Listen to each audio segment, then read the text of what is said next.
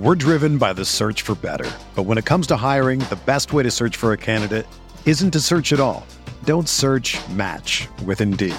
Indeed is your matching and hiring platform with over 350 million global monthly visitors, according to Indeed data, and a matching engine that helps you find quality candidates fast. Ditch the busy work. Use Indeed for scheduling, screening, and messaging so you can connect with candidates faster. Leveraging over 140 million qualifications and preferences every day, Indeed's matching engine is constantly learning from your preferences, so the more you use Indeed, the better it gets. Join more than 3.5 million businesses worldwide that use Indeed to hire great talent fast. And listeners of this show will get a $75 sponsored job credit to get your jobs more visibility at Indeed.com slash BlueWire. Just go to Indeed.com slash BlueWire right now and support our show by saying that you heard about Indeed on this podcast. That's Indeed.com slash BlueWire. Terms and conditions apply. Need to hire? You need Indeed. Arizona, Colorado, Indiana, Michigan, New Jersey, Tennessee, and Virginia. WynnBET is now live in all these states, and the excitement of Wynn Las Vegas has finally landed in online sports betting and casino play. From boosted parlays to live in-game offs on every major sport, WynnBET gives you the tools to win. Sign up today for your risk-free $1,000 sports bet. Download the WynnBET app now or visit wynnbet.com. That's W-H-N-N bet.com to start winning. Welcome back. This is the Big Blue Banter New York Giants football podcast. I'm Dan Schneider. Joined as always, my co-host Nick Falato. Tonight we're here to break down another mailbag of questions from our ward listening listeners. Yeah, that's right. You guys are the best. You guys send in the questions. We got a ton of them. We couldn't answer it all on one show, so we decided to break it up. And tonight we'll get to the second part of the mailbag. A lot of questions in the Giants' future. We understand the Giants are in a state of flux right now. That's the state of the franchise. Unfortunately, it wasn't supposed to be like this, man. It really wasn't. They've had a whole lot of early round draft picks and a lot of capital to spend in free agency. But, you know, this is where we are. And so it's time to move forward and it's time to look to the future. So we'll start to dive into those in a minute. But before we do that, Nick, how you doing, man? How's life back in New Jersey? It's cold, man. What the heck? I can't believe I grew up here and lived here for the majority of my life. It's probably like 80 degrees in Arizona right now. But you know what? I mean, my family's here, friends are here. I still got to see you, man. The food is so much better here. It's, it's not even comparable whatsoever. So I am happy to be back in New Jersey. Yeah, we'll definitely have to meet up at some point uh, when our schedules uh, lessen or I guess get easier. I have a pretty busy weekend coming up. I have a grudge match, tennis doubles, me and my dad versus my best friend. Shout out Gary Levine and his pops. We played last or two Fridays ago, and they beat us in two sets it was not pretty. Me and my dad were not happy about it. This has got to be like this doubles match, which is me, my dad, and uh, my friend Gary and his dad has to be the four, it, just a collection of the four most competitive human beings you'll ever see in any instance of anything. Like this is like life or death for us. We after the match, we talked about each of our. I'm sure Gary did this with his dad. We had a recap of the match for about an hour. Me and my dad talked about things we could have done better before the match. We talked about it. We've been talking all week about things that we can do in this match to try to beat them. We've we may be switching sides. There's a whole thing that goes into this. But and I say this to you, Nick, because I know you're actually like I met you last like a couple years ago at this point, and you're actually one of the most competitive people I've ever met in my life. And it's I never thought that anyone could top just my own family from a competitive standpoint. Like me and my brother, my dad bred us so competitive that me and my brother would just compete against every in everything as kids. It led to several crying matches, several shouting matches, physical altercations between me and my brother. Um, you know, when things didn't go one of our ways, and just then I met you, and it's like we competed in a lot of different things, video games, whatever it may be, board games, and you're the same as me, man. You have you you have one goal when you play these games. It's to win. Like that's your goal. That's all you care about. Having fun is secondary. And I stand by I think it's a good way to approach life. I know people hate some people hate competitive people or people who are too competitive. Uh, or not hate, but some people are bothered by it, I guess I would say. But you know what? I stand by it, and I, I'm sure you do as well. I do, but it all depends on the context. I feel like it's unhealthy sometimes, to be oh, honest. Oh, it's definitely unhealthy, especially now that like I'm in my early 30s and like you know you're just out there with like you know friends from high school playing games, and you're out there trying to be and you know how I am too, bro. Like I'm not like one to ever talk any trash or or anything like that. I just kind of go out there and I'm very like um particular about like how I approach uh, competition, and I'm all about the goal. I'm all about the goal, which the goal is to win. So I'm not even one of those ones that really enjoy. I I don't even enjoy the process as much as I should. I, I really don't. I honestly I hate losing more than I like winning. Yes, you 100% hate losing more than you like winning. I feel like I like winning as much as I hate losing. We are go about it differently. Like you said, I'm a big trash talker. You don't talk any crash. You also tend to complain a little bit more about bad luck. I feel like you think you you have you you are not a fan of bad breaks and variance when it comes to variance. competition. You hate variance. And so I'm I'm okay with the variance. I've accepted the variance. That's something that bought that's something I think that brings out even more of your competitive side. Like if you start to get some bad breaks in a game or some bad luck, it's it's all all all hell loose after that point. Like Nick will just go off. Oh, absolutely. It's things you can't control that, that things I can't control. Right. Really me off about. And it's opposite for me. The things I can, the things I can't control, I'm okay. But the things I can control are the things that bring out the worst in me. And that's why tennis is such a crazy sport because I played singles last week as well with Gary. This was even worse. I was up four one, law went down five four, got back up six five, and then lost in a tiebreaker with a. Mm. I double faulted twelve times in a set. You can't win if you double fault twelve times in a set. So it's and that's all mental. Like that's the thing I was gonna say. Like I I get more mad at the things I can control than the things I can't control. Like a ball hits the net and drops over, that's bad luck. But if I double fault, I'm extremely pissed at myself. So but but then what like, is. I, I can at least blame myself. You know what I mean? It's like that's on me. I'll Right. own that. I'll own that loss. Whereas if I just lose to the chance of luck, it's like, oh, that's just lucky or unlucky. Yep. I totally get it. We've had some unbelievably competitive uh, competitions, me and Nick, and some have led to some, you know, arguments. But most of them, I think, are my fault actually, because I, I probably take things a little too, a little even more seriously than Nick does. So anyway, let's talk about the Giants. Let's talk about the mailbag. Let's dive into this bad boy. I was actually hoping Nick we would get more questions like the one we uh, closed out last podcast with. Some personal questions. I love those. Those are fun. The take questions, but they are all Giants based, and that's okay. This is a Giants podcast. We're gonna get into it. Get one caveat again. Specific player evals from the draft coming draft class, like draft prospects. We're not going to go into detail on. We're not going to go into too depth, uh, too much depth with because, again, we haven't had the time to watch their film to study them fully, and it's just not going to be a genuine answer if we give it. So that doesn't make it. It doesn't make any sense to bullshit you guys. That's not what we're here to do. So we'll start with John Boy. John Boy asks if Hutchinson and Thibodeaux are gone by the time the Giants pick, and that is going to be to me in my mind not an if but a when unless the giants luck box into the fourth pick if the jets win two games and the giants lose out from this point on i don't think they have any chance at hutchinson or thibodeaux i'm not even sure they have a chance at four but should they go two offensive linemen in the first round or take the highest graded lineman trade down with the other pick and then hope to land Karlaftis or Jackson at the edge.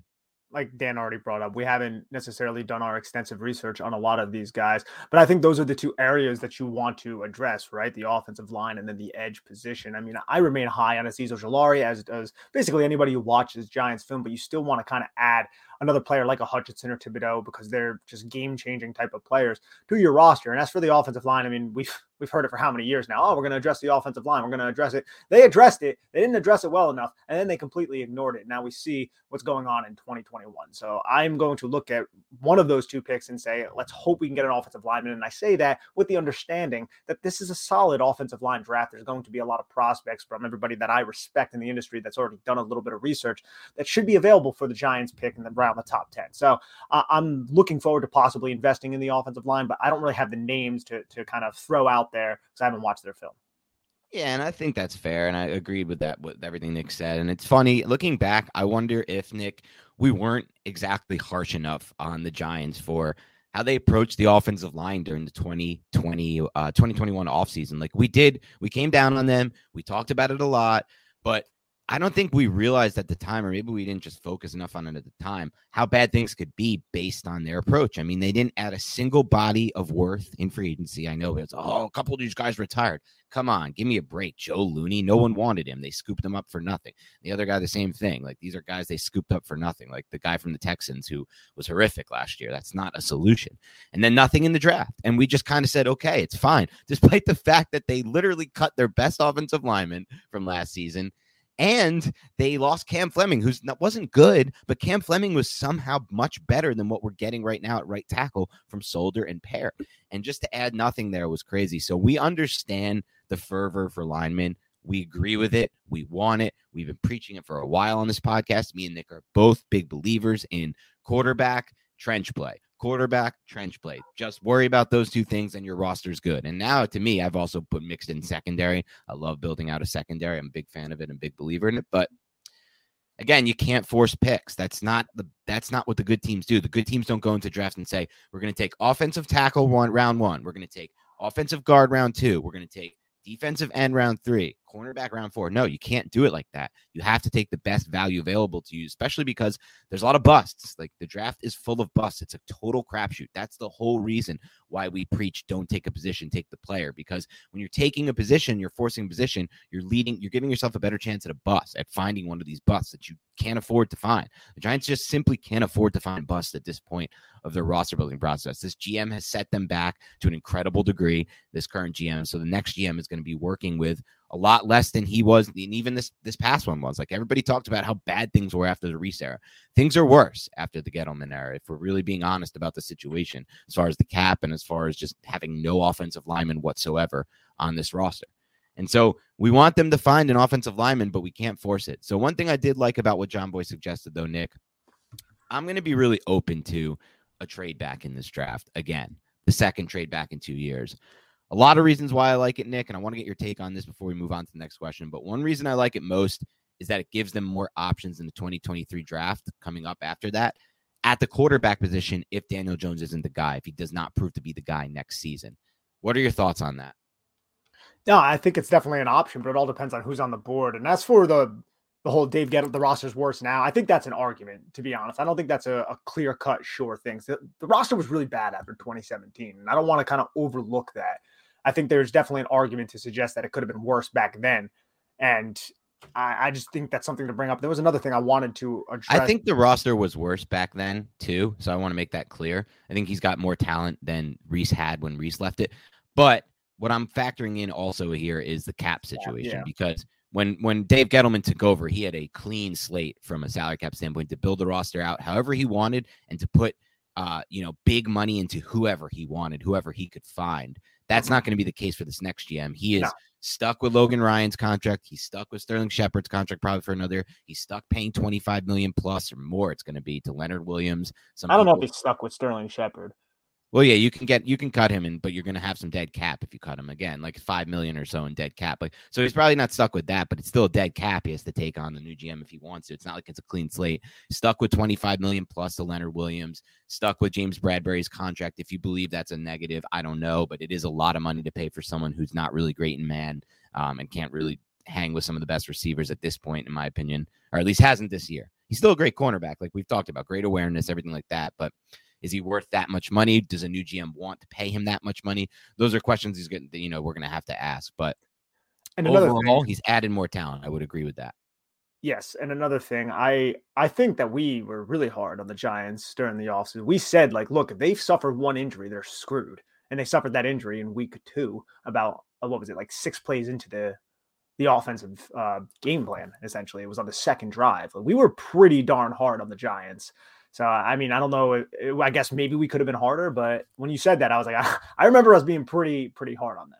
We were hard on them. I just wonder if like even with all that, I kind of still felt like they could be good this year. But I guess like what I maybe more so than saying we weren't hard enough on them. I guess what I this really has taught me this whole season has taught me is damn man offensive line play is, is is like a you know besides quarterback play which we don't have to get into right now because i think it makes the biggest difference but mm-hmm. offensive line play is just so much like we talked about before the season like who's the worst player to lose? Blake martinez james bradberry right? Like who could they not afford to lose? Andrew thomas.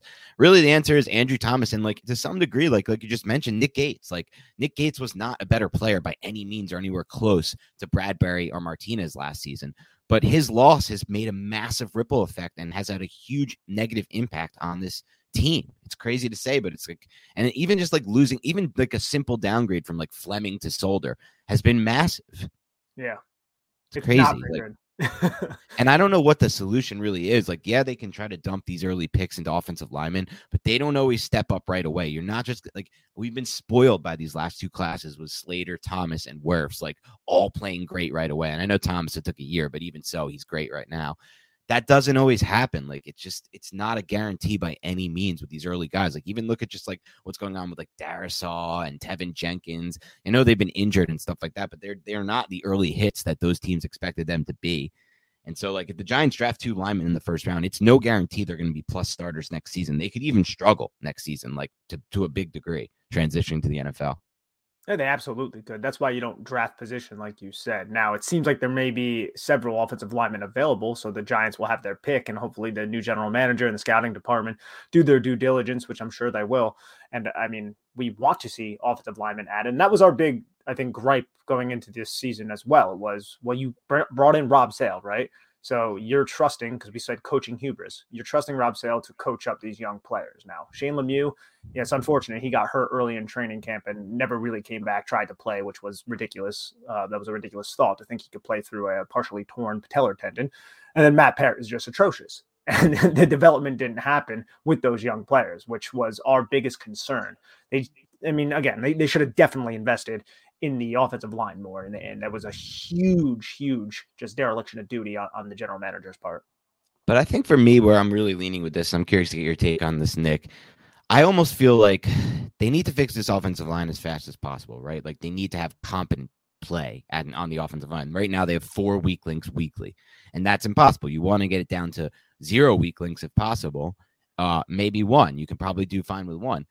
But what I'm really thinking about, and I want to get your take on is it's a t- it's a tough sell for me to believe that they can fill out the line with like two rookies from the 2022 draft. I'm almost thinking like they need to get creative. They need to go outside the box. They need to pay a heavy premium to get more Zeitlers on their team. I know they just cut a Zeitler, but I want to. I almost want to go into this offseason. I don't know how they'll do it. Maybe it's via trading someone like Barkley, or maybe it's via switching some cap space. You know, cutting some of these veterans that we like and that are going to lead to dead cap to create some cap space to sign someone.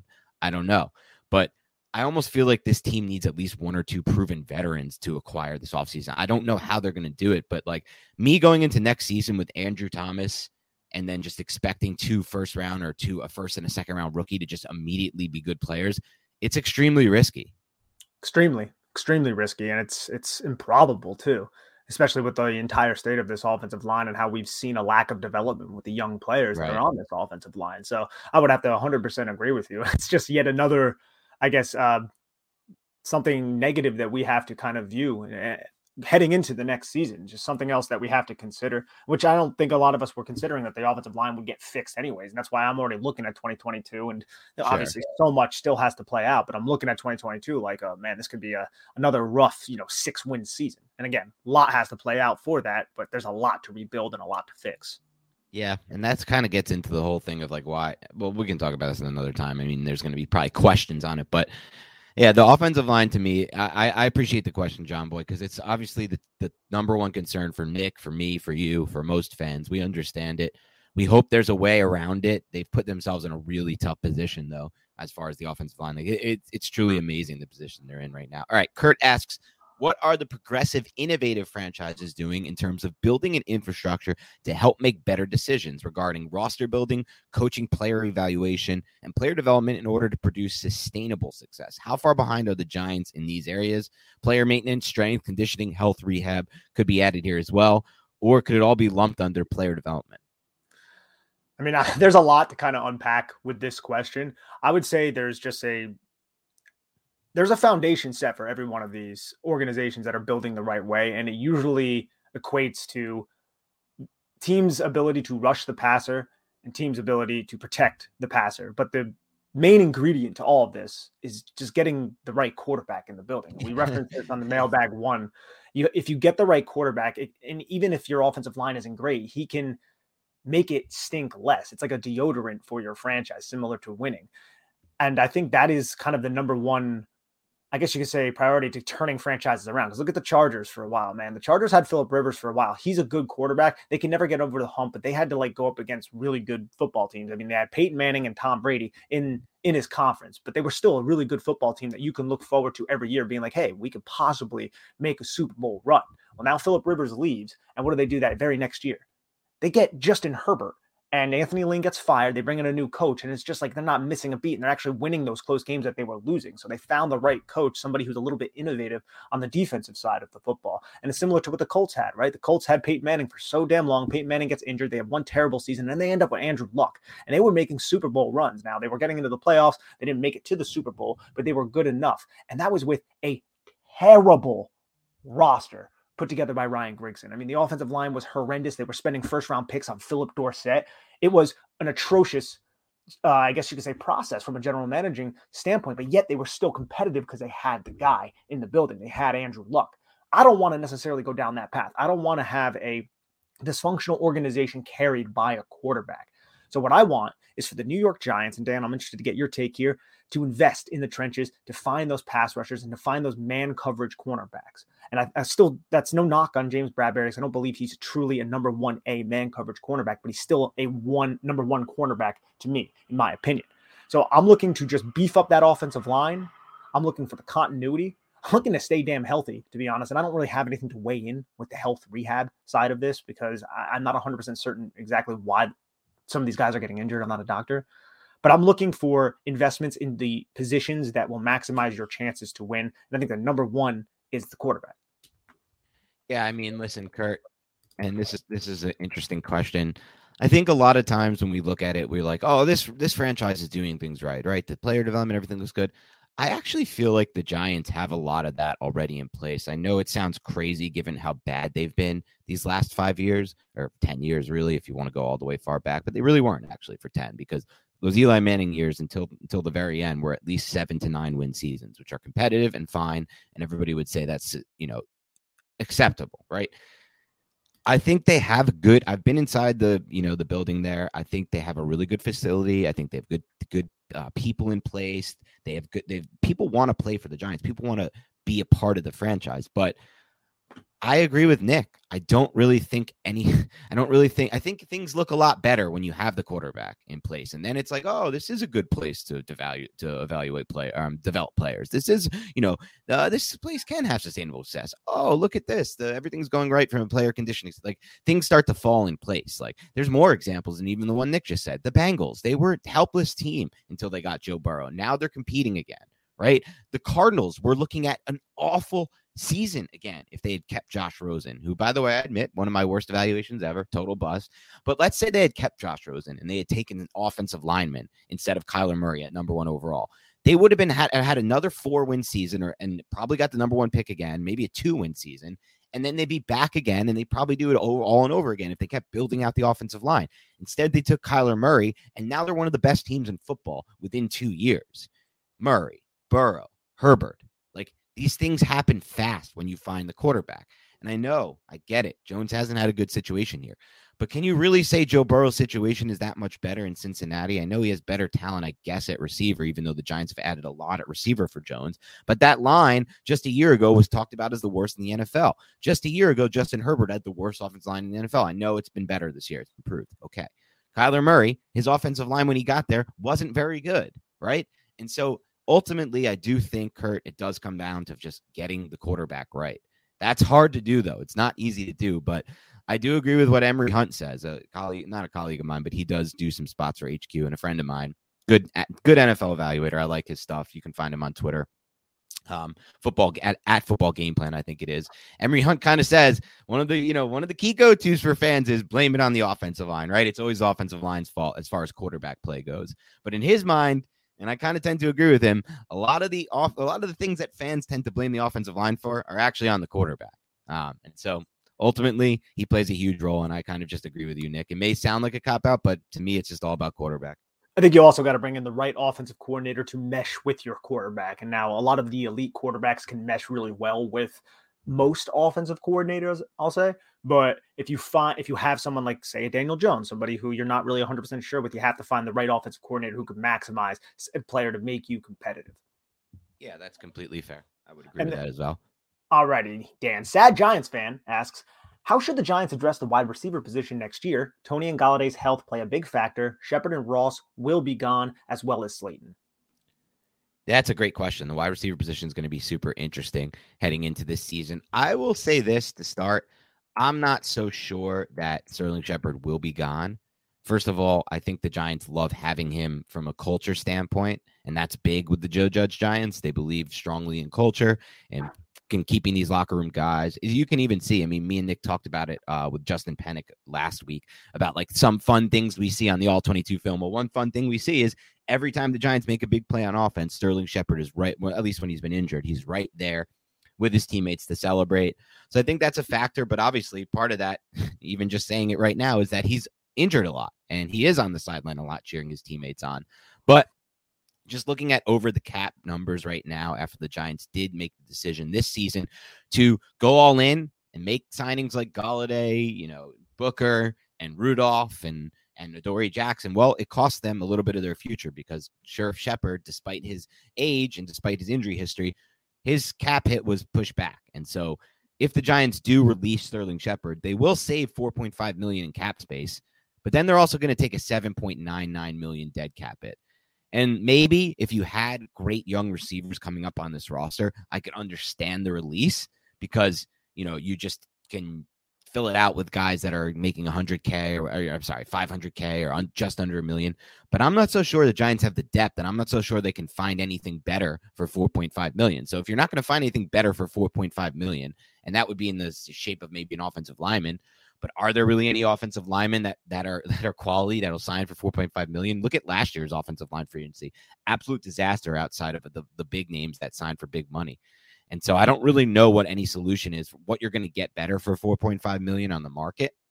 And so I'm not even sure I'm for releasing someone like Shepard, but say they do, right? In your scenario, they release Shepard, they don't re-sign Ross in your scenario, correct? And they don't, and Slayton, according to you, will be gone. Obviously, it's different with Slayton because uh, he only has a nine hundred sixty-five or uh, sorry, one point oh two million dollar cap hit. Um, they would be saving nothing cutting him. I don't think Slayton will be cut based on that. So mm, I yeah. think they'll keep Slayton for sure. Just a cheap guy to have on your roster. Ross might resign cheap if they do cut Shepard. I'll say that. Um, and then yeah, I mean, look now as we break it down, Nick, it is a position that I guess is another need for this Giants franchise, right? Like it here's another one we have to add to the list. I mean, I guess, but the Giants just spent a first round pick on yeah. Kadarius Toney and, and Golladay. Yeah, they just have to make do. They have to find late guys and make do. Yeah, that that's kind of where I'm at. I'm not like I, am worried about basically the, the, entire roster, but I'm not overly worried about the wide receiver position when they just signed Kenny Golladay to a big deal and then they drafted Kadarius Toney in a draft where you could have upgraded many other positions. I don't want them allocating top priority the first, second round picks or any big money to any wide receiver, to be honest. And I'm sure you're probably on the same page as me there, Dan. Yeah, for sure. I mean, in general, me and Nick are not big believers in the Jerry Reese style of building from the outside in. Um, and by the way, it's not all just Jerry Reese now. I mean, Dave Gettleman just spent a, a first round pick and a massive contract on wide receiver and pushed back Shepard's cap it to really invest even more in receiver. But I'm with you. I think they I like what they have now. They're gonna have to make do. They're gonna have to try to find later talent, which you can always do in the draft. Um, and they're going to have to kind of keep scooping up guys like Ross off the wire. Like Ross to me should be playing even more. I get he's hurt again, like or he's been hurt and in and out. So that's partially why he doesn't play that many snaps. But he's someone I'd even look to resign. I really like what I've seen from him. All right, Curmudgeon, go ahead. I was just gonna say absolutely. Yeah. Okay. Curmudgeon asks, how is Elerson Smith doing? And would you draft two offensive linemen with the first two round picks? I'd definitely go Linderbaum and the best offensive tackle prospect left. Yeah, so uh, I, I, hate to keep repeating myself. So these draft questions, I don't even know if we should keep reading because we've kind of already addressed this several times. Look, we're going to look to go with the best players available. We would like to invest in the offensive line, but we're not going to pass up excellent value at another position to draft a lesser player. So that, that's where I'm at. Do you have anything to add there? No, I'm all that. All I'll add is that I probably should have done a better job of vetting these questions. Uh, so we'll just have to adjust on the fly and not read the specific prospect-based draft questions. I still think it's good to answer any draft question that's more thirty thousand foot view type thing. Absolutely. But I guess prospect-wise, we can skip those.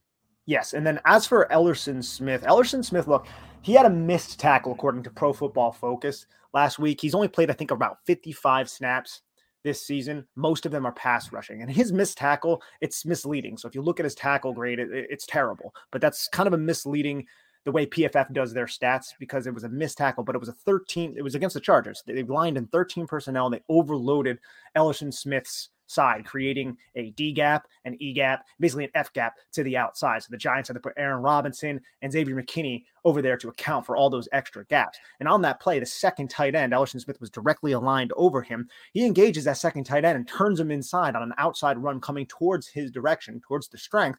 And Elerson Smith forced Joshua Kelley to bounce outside and around the play, and he dove at Joshua Kelley's feet and missed.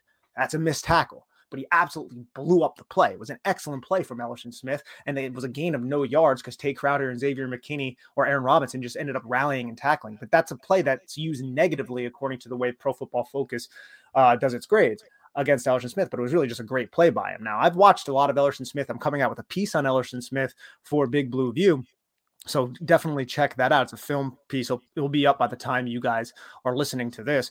He, I feel like, is showing the quickness and the burst and all of the athletic uh, all the athletic ability that we were intrigued about him, but he's still lacking that strength. He's still lacking that power. There are times where he's going to bull rush and long arm moves against some of these offensive linemen like Michael Schofield, if they're no one who's you know all that great, and he's not getting a lot of, of push up front. But I think the way Patrick Graham is using him, he's using his athletic ability and his quickness to set up blitzes and to set up stunts and pressures is a wise way to utilize him right now and try to get a free rush for, for him as well as a penetrator, which is what he's been doing. He's aligning a three technique, four eye slanting inside to open up the five man pressure package from the apex defender, which Patrick Graham loves to use. They did that and forced an incompletion against Justin Herbert, where you had Azeez Ojulari release up the field to take the tackle away. And then you have Elerson Smith go inside hard to take the guard away, wide open B gap where Aaron Robinson ran right in on Justin Herbert and forced an incompletion. That happened just last game. So I feel like his role is going to continue to expand. Since the Giants suck, we're probably going to see him a little bit more, hopefully more as a pass rusher as he slowly gets ingratiated to be a run defender. I don't think he's quite there yet as a run defender, but I do believe that there are building blocks there. I hope he can get better against the run. I'm not 100% sold on that yet. We have to see it but I think it's uh, it's solid so far, is what I'll say for Elerson Smith overall. Yeah, I think from my standpoint, he looks the part certainly out there. I like how they're going to start to work him in more for some of those inside pass rushes. I think, again, as Nick said, he'll probably start off as more of a situational pass rusher, and we'll see, start to see more of that down the stretch but I think he'll come on quick. I really do. I have high, I still have high expectations for Elerson Smith based on what I've seen so far, and I think Nick did a great job breaking down some of the impact he's made already, just in a limited role. So definitely a good player to keep an eye on. Um, and then as far as the offense stuff, the the draft stuff, we already answered. All right. Melly D asks, will the Giants finally go outside the organization to hire a competent general manager? He says, Ed Dodds, please. And do you think Joe Judge will be retained as head coach? Yes, I, I do believe Joe Judge is more than likely going to be retained as the head coach. And Ed Dodds is a name that always comes up all the time. He's the Colts vice president of player personnel. He was one of the finalists for the Lions job last year. And it's somebody that I feel like every year his name gets thrown out there and he always ends up kind of staying where he's with Chris Ballard. So I think that's a name to monitor, but there's not a lot I can take away from that as we went over in the first mailbag, or maybe it was two podcasts ago. Yeah, and I'll say this one: I do think the Giants will retain Joe Judge. Um, again, I don't think Mara wants to fire a coach again for the third time in six years. I also think he likes Joe Judge a lot. Joe Judge sold him early when he first met with him um, and has sold him since. Again, bar has been low for John Mara as far as coaches go. He just wants them to not lose the locker room, which Joe Judge hasn't done yet. Um, and so I guess he thinks, you know, Judge can develop and hopefully he can. As far as hiring the GM outside the organization, I actually think the Giants finally do. I think the Giants are a team, especially with John Mara, that is well aware of the fan pressure and the fanfare and the fanfare and a lot of the times caves into it. I think that was the case with signing Kenny Golladay. I think that was the case with Mara even saying things like, you know, like because he loves Gettleman. I think if it was up to him, he just let this thing ride out for another decade plus. Honestly, I really feel like he's like, ah, we'll get it right eventually with Gettleman. He's a good guy. He knows what he's doing and and he's got the right head on and he's proven it before. But I think he even said last offseason, like, okay, we get it. Like if he if they have another losing season, like it's probably going to be it for Gettleman. So I think he will. And I think he's heard all the talk about how it's time to look outside the organization. for the next GM. It's time to get an outside voice in this building. We can't just do more of the same.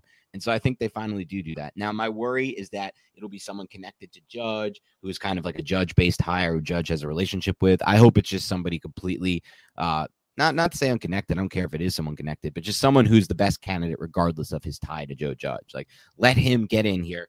Give Joe Judge a shot to prove himself to the new GM. If Joe Judge doesn't, he fires him. They fire him, and he gets to pick his own head coach.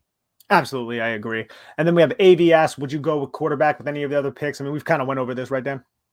Sort of, but I'll say this: I, I won't talk about the individual prospects. I'll just talk about this from a thirty thousand foot view, which I think still has value. And you could add something to that if you want, or we can move on, Nick. But my opinion is that quarterback is by far and away the position that matters most. And so I'm willing to take a quarterback a lot earlier on in the process of after, even after having drafted a young quarterback, than others will.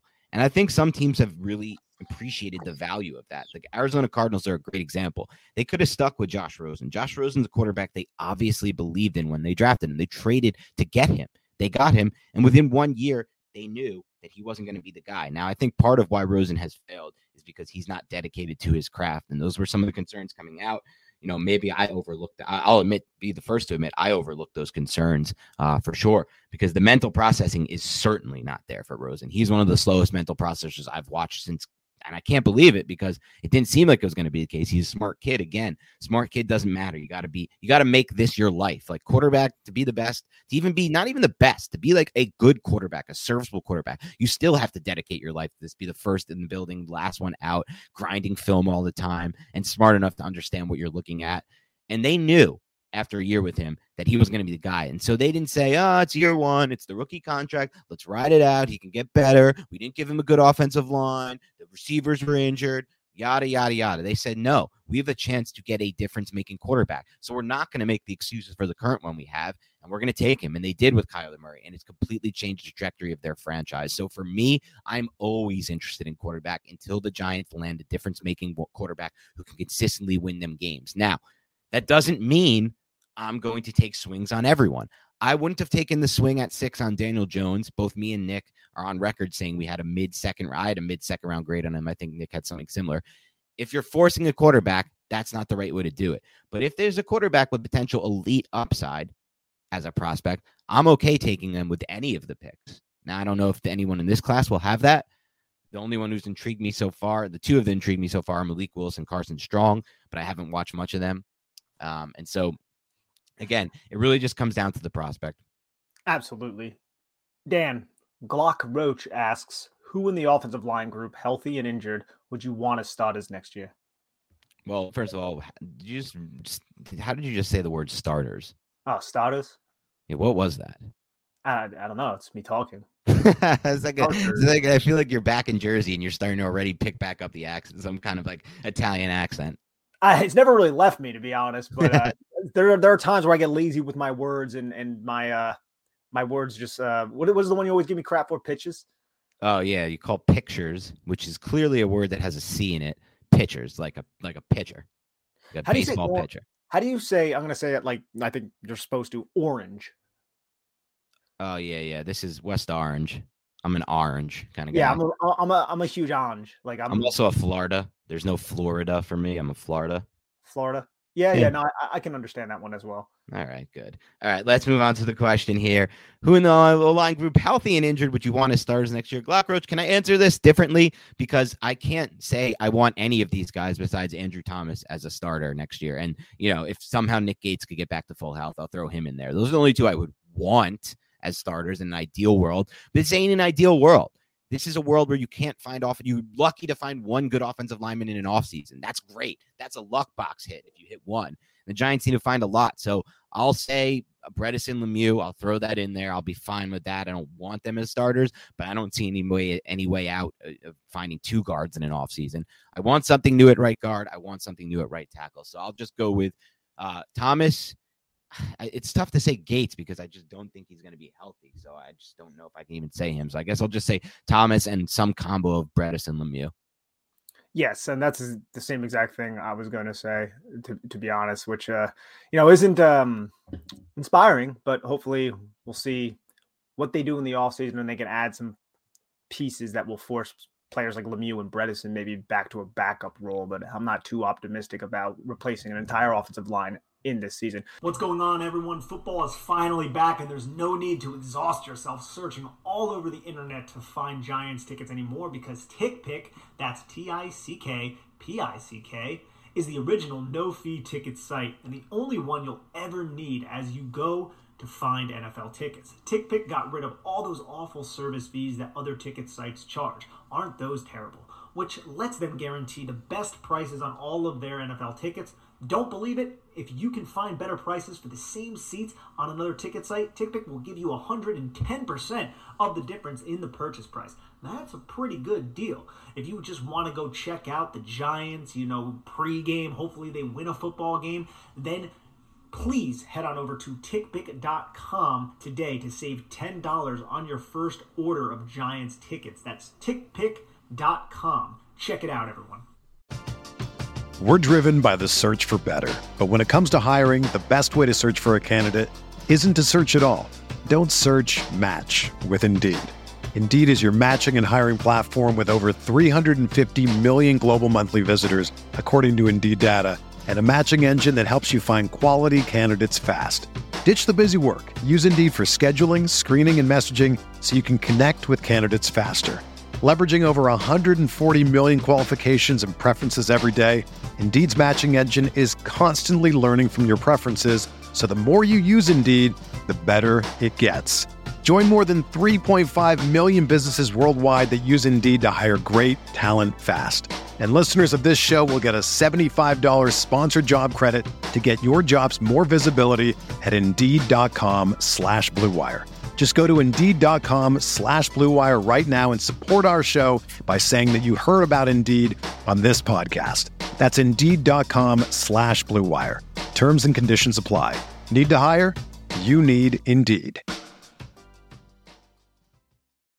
When you need mealtime inspiration, it's worth shopping Kroger, where you'll find over 30,000 mouthwatering choices that excite your inner foodie. And no matter what tasty choice you make, you'll enjoy our everyday low prices, plus extra ways to save, like digital coupons worth over $600 each week. You can also save up to $1 off per gallon at the pump with fuel points. More savings and more inspiring flavors make shopping Kroger worth it every time. Kroger, fresh for everyone. Fuel restrictions apply. Another day is here, and you're ready for it. What to wear? Check. Breakfast, lunch, and dinner? Check.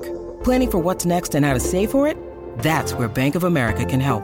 For your financial to-dos, Bank of America has experts ready to help get you closer to your goals. Get started at one of our local financial centers or 24-7 in our mobile banking app.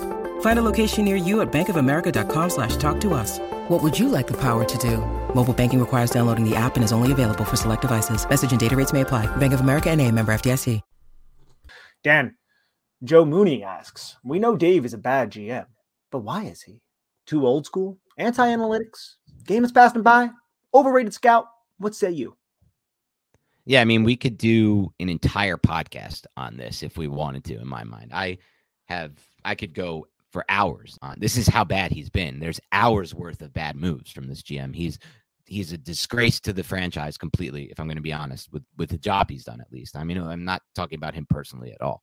I don't know him at, at all. I actually passed him once in, when I was covering the Giants a couple years ago for CBS, and it was Daniel Jones' first home start against Washington. I passed him in the hallways at halftime, coming out of the bathroom. I was walking into the bathroom, it was one of those moments where I wasn't expecting to see him, so I didn't have anything to say. I wouldn't have been one of those guys, by the way, who's like, "You suck," blah blah blah blah blah. I probably would just send, "Hey," maybe even like in a cordial way, asked him about one of the moves I might have disagreed with. They're not even disagree with like a big move he's made, but I wasn't, you know, I'm not going to do any of that. But I'm sure he's a fine guy. But you know why it would take a whole podcast. And I've even thought about this, Nick, and you guys can let us know. Listen, I would like the listeners to some to provide us some feedback on this because I know there are some people who a like the rants that we have and a like the criticism. There's some people like, oh, you're too harsh or you don't like it. So I was thinking about doing a podcast, Nick, around Christmas time, uh, which would be called Giants Festivus. So for those who know Festivus, uh, it's a Seinfeld reference. Uh, George's dad, Frank Costanza,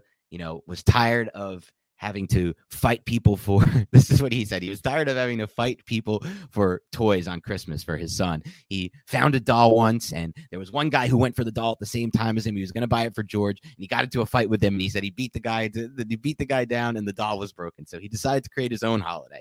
Festivus. And part of Festivus is the airing of grievances. So I was thinking about doing a podcast, Giants Festivus, Dave Gettleman, the airing of grievances, where I just get to air all my grievances. And you too, Nick, because I'm sure you have them as well with Dave Gettleman and what he's done, starting with the offensive line and working its way down to every little mistake he's made. I was thinking about doing it. If anyone's interested in hearing a Festivus based podcast airing the grievances of GM Dave Gettleman, let me know. If it's too much, if you just want to hear the good, I get it. Trust me. Nobody wants to hear the bad. So just let us know. But as far as what makes him a bad general manager, I'll start with just a bad process, um, bad positional value rankings, uh, and uh, he's very um one of the worst things about Gettleman. He's very uh see it, get it. So like he falls in love with a prospect and he has to get that prospect, right? He falls in love with an idea. I have to upgrade cornerback. He dumps a early third round pick on Sam Beal when no one wants Sam Beal. So these are the type of moves he makes. He's very needy. He wants to get it done right now and he wants to fix it right now. And he falls in love with his own ability to scout. He believes he can out scout people. And unfortunately, in today's NFL, it might have been okay when he first broke into the league in, in the 80s. Like there wasn't much technology, there wasn't uh, a lot of an- analysis out there, there wasn't advanced analytics. There was, it was much harder to scout players and there was much less out there. It's kind of just like fantasy football nowadays. Like I used to be able to dominate my fantasy football leagues. Now all the information is out there, all the information is free. Everyone can get it. It's similar in my mind in the scouting game. You can't out scout these guys anymore. That's part of why I think the draft is such a crapshoot. And so he's felt like he's can out scout people on Jones, on Barkley, on Hernandez, on Carter, on plenty of his picks. And unfortunately, he just hasn't been able to out scout people because that's not really possible anymore. So that would be what I boiled down to. Do you have anything to add?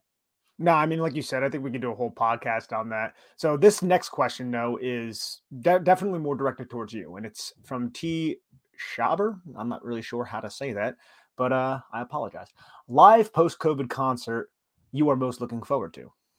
So first of all, that's definitely pronounced Shaber. I would I would imagine. No, I don't have confirmation on that. Nick, just another missing. I think these are the brass facts, to be honest with you. But uh, yeah, I think I think they are yeah. the brass facts, right? live post COVID concert, I'm most looking for. Well, I'll first start saying I've been to a couple concerts already post COVID. I went to My Morning Jacket at Forest Hills, which was pretty good, and then I went to Khruangbin at Stubbs Barbecue in Austin, which was phenomenal, just unbelievable. But as far as what I'm looking forward to next, it's probably going to be a couple tickets that my brother just snagged for me and uh, me and my friends. It's Tame Impala at uh, Barclays coming up in March. I'm really excited. We got floor seats for it, so I'm super excited. I've been wanting to see Tame for a while. I have heard Tame isn't as good live as some of these other bands. Obviously, it's not. It's not. It's a little bit electronic things of that nature, so I get why it wouldn't be as good. But I really want to hear his music live, and I'm super excited for that. So Tame Impala in March at Barclays would be my answer. All right, Nick, let me ask you a big one. Here it comes, and I've been wait, waiting to get into this. Right. I don't know if we fully have our opinions developed for this yet either, so it's going to be a bit raw, but we'll get. Matthew Valentine asks, Your thoughts on trading for Russell Wilson? I hate the idea of leveraging the Giants' future for a quarterback who will turn 34 next year. Yeah, so this is raw. There's no doubt about it. I'm not fully against the idea of trading for Russell Wilson. Now, I would like to see the the package, but I think it's definitely something to be considered. And I like the idea of actually having an elite quarterback because I mean these draft picks eh, they, they're worth a lot. There's no doubt about it. But how many years have we been been? Oh well, at least we're picking in the top ten, and then you see the Ereck Flowers and the Eli Apples and the this guy and then that guy, and then even the guys who are good like Saquon Barkley, and it just hasn't resulted in wins. And I think bringing in a player like Russell Wilson gives you an opportunity, as we were saying earlier in the podcast, to win football games. What about you? Yeah, it's a really it's a really interesting question. So I first want to start by saying if it's both these early first round picks plus more, which I think it would be and would have to be, it's a mm-hmm. tough sell. Like it's a lot to give up for one player. Um, but it's not a lot to give up for an elite quarterback. Now, the question for me that comes down here is is he still an elite quarterback? And that's something that I need to I would want to watch the film on Russell. Like according to the stats, I saw this from Bob Condotta he's on pace. Russell Wilson's on pace despite, you know, playing through this injury that he rushed back. He was supposed to be an eight week injury. He got back in two weeks, playing with a god offensive line in Seattle. And it's going to be equally as awful if he comes to the Giants. Obviously, they won't have any picks to invest in it. So it's going to be equally as awful. Um, but despite you know playing with a bad bad offensive line, the injury, and a bad defense, that Seattle defense has not been good for a while. The Giant he would be coming to a much better defense with the Giants. Let's make that clear. He's on pace for his ba- uh, passer rating of 103.7, better than his career average. Third highest completion rate of his career, second lowest interception rate, just 1.4%, and his fourth best yards per attempt rate, 8.0. So he's still playing good football according to the numbers. I would want to watch the film. I've always worked some things I've struggled with with Russell Wilson eval at this stage of his career. I do think he probably has five years left, but he's not the same quarterback he was in his 20s. He doesn't use his legs the same way he used to. And that makes him a different quarterback. That makes him, in my mind, a worse quarterback that he's not using his legs the same way um, just because they were such a weapon for him early in his career. He's picking up a lot of free yards that way. He was getting the Seahawks out of a lot of tough situations that way. I still think he has some of the elite tools or the tools that made him elite, Nick. His ability to throw with accuracy on the run is uncanny like simply uncanny. I saw a throw he made last week where he was rolling to his opposite shoulder to the left and sticks a ball on the run 15 to 20 yards down the field, pinpoint accuracy. Like that's one of the biggest traits I like about Russell Wilson, his ability to throw on the run. It's one of the worst traits with Daniel Jones, to be completely honest. It's one of the things that concerns me most about Jones in today's NFL, especially. But I also like his ability to throw with anticipation on the vertical balls down the field. He still does a great job of that as well. I think the Giants can bring it, build a similar system out to the one they had built with Jones for Russell, but he'll just operate it a lot better. And so I'm intrigued by the idea as well, Nick. I believe that it's really hard to find quarterbacks in the NFL. Um, the Giants don't have any tried and true process. And even if they do, uh, simply skip it and build out and quote unquote build around him by drafting two linemen or whatever it may be. There's no guarantee it will work by any means. We've seen teams try to do this for years and it hasn't worked. So I'm certainly intrigued by the idea. I would prefer it be Deshaun Watson if Deshaun Watson's legal troubles are behind him. I don't know if that'll be the case. Like I would give up mo- a lot more for Deshaun Watson and be a lot happier with Deshaun Watson, um, including I'd give up both those first two rounds. Would you give up both those top six picks for Deshaun? If if, if everything was cleared and he was like hundred percent like like back and there's none of that yeah. hanging over him, yeah, I would. I'd give up that and more. I'd give up almost anything to get Deshaun Watson. If if again, if all of it's cleared. And as far as just the Russell Wilson, if Aaron Rodgers is on the move, I'd also rather have Rodgers than even at this advanced age than Wilson. What are your thoughts on that? Rodgers over Wilson is interesting. I think I would. And I think you would get at least maybe four years of just really, really good Aaron Rodgers. It's kind of hard to say right now, but I would definitely uh, I would definitely be for that as well. I, am all for. I mean, this whole po- this whole podcast we've been you know banging this drum. I'm all for adding talented quarterback play because I think that is the quickest way to turn this mess around. Yeah, I completely agree. Even if they added Wilson right now and weren't able to add anything to their offensive line, it's not too far off from what he's dealing with in Seattle's. And I know he's having his first bad year in Seattle, but he ha- he was injured for a lot of that. So a lot of those games they lost was when he was injured.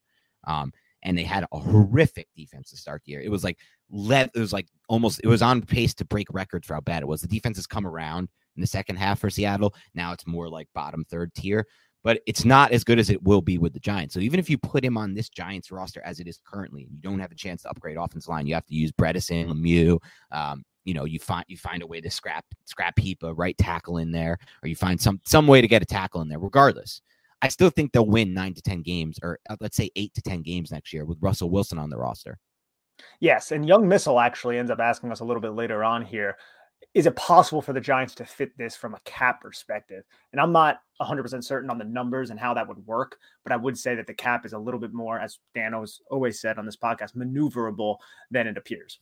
Yeah, again, I'm not going to get into any specifics. I don't know exactly how it would work, but I just say, look at this New Orleans Saints, man. I mean, they even had to deal with the Brees retirement, which goes against their cap, and they're still found a way to like make all this work. The, the cap is maneuverable. I don't think it's a myth. I said that once as a joke. I was exaggerating. It's out there, but it's extremely soft in my mind. It's not. It's not the hard cap it's made out to be, and and you know, it's not. It's obviously not like the NBA, obviously, or the MLB. That's nowhere close, but it's maneuverable. I think if they wanted to make this work, they could easily make this work. It might mean uh, restructuring more contracts and pushing more cap hits back, which the Saints have just consistently done. Like, but that's fine. I mean, again, eventually you're gonna have to pay it. No, not really. If you keep pushing it back, you, you never have to pay it, right? Like, I think that's honestly what the Saints strategy is, Nick. I, I would love to hear it from uh, to speak to their general manager, but I'm pretty sure in his, in their mind, they're just like, if we keep pushing this back, right, and we just have more of a dead cap hit each year we never have to pay it if we just keep pushing it back, right? It's almost like a Seinfeld bit. Like you just keep pushing it back. Like eventually there will be a year you're quote unquote have to pay it, but then you just push it back to the next year and that year goes on. And there's never really a hard deadline. No, yeah, it is like a Seinfeld bit. Yeah, just keep pushing it back, whatever. Yeah, whatever. Yeah, exactly. um, and then something goes wrong and you have to pay it up all at once. I actually have been rewatching Seinfeld, Nick. So I know you were a big rewatch, or not a rewatch, but you watched Seinfeld for the first time ever fully through uh, last year or two years ago. And so I decided to rewatch it from start to finish. I just finished the first season. There were some classic moments and episodes from even that first season. It was raw. It was weird. Like the way it's shot is different. The first episode, Jerry's dad is different. I, I forgot about that. Kramer looks different in the first episode and in the first season, which was weird. Um, but there are some really classic moments. They've just had an episode where George got a stock tip and uh, had him and Jerry invest, and then Jerry sold, and then George stayed in it, and it and it blew up. And at the end, George is like treating them all to a dinner at the diner diner. He's like, "Come on, get whatever you want. Yeah, order it, order it." They're like, "I'm not hungry." They're like, "Order it, leave it. Who cares?" And then he gives a tip. He, he uh, the, the waitress comes by with the bill. he gives a bunch of money. He's like, "Don't worry, I got it covered." And he's like, "Yeah, wait a second, wait a second, come back here." He looks at the bill. And tries to take a dollar of the tip out of her hand. So funny, just like classic Seinfeld right there. But yeah, anyway little Seinfeld bit there, little little little reminiscing on what I think is probably the greatest comedy of all time. Yeah, Seinfeld is great for sure. All right, let's do it. Liam Morrison asks, "What are the chances ownership makes an outside hire for GM or president of football ops out of the way and gets out of the way?" To me, it's the only way out of this mess. I personally put it at 15%. I want to hear your percentage chance. Most likely, I think it will be someone that aligns with the vision of that quote unquote goof, and that's his quote, Liam's judge. So he wants a percentage chance of hiring outside of the organization. I think that's going to be much higher than 15%. I would say that's like a 65% chance. Yeah, I mean, if it's just what he's if, if he's asking like it'll be someone completely unattached to judge, I'll say more like 35%, but I think it could just be someone outside the organization who believes in same things Judge believes in. And I'll say this. I know, you know, he he calls him a goof and I understand all the criticism of Judge as a coach, but I actually think Judge has done a good job outside of being a coach. I think he's brought a lot of the Patriots way as far as valuation of draft picks, things of things of like trading back and things of that nature. I think he believes I like how he builds out his defense. Like there are things that I like about Judge outside of being a coach. My issues with Judge are more based on his in-game coaching. Like that's my my biggest issue with Judge is his in-game coaching. So Judge as the, you know, president type or as the like um somebody who aligns with the next GM they hire, I'm okay with that. That I'm personally fine with. Yeah, exactly.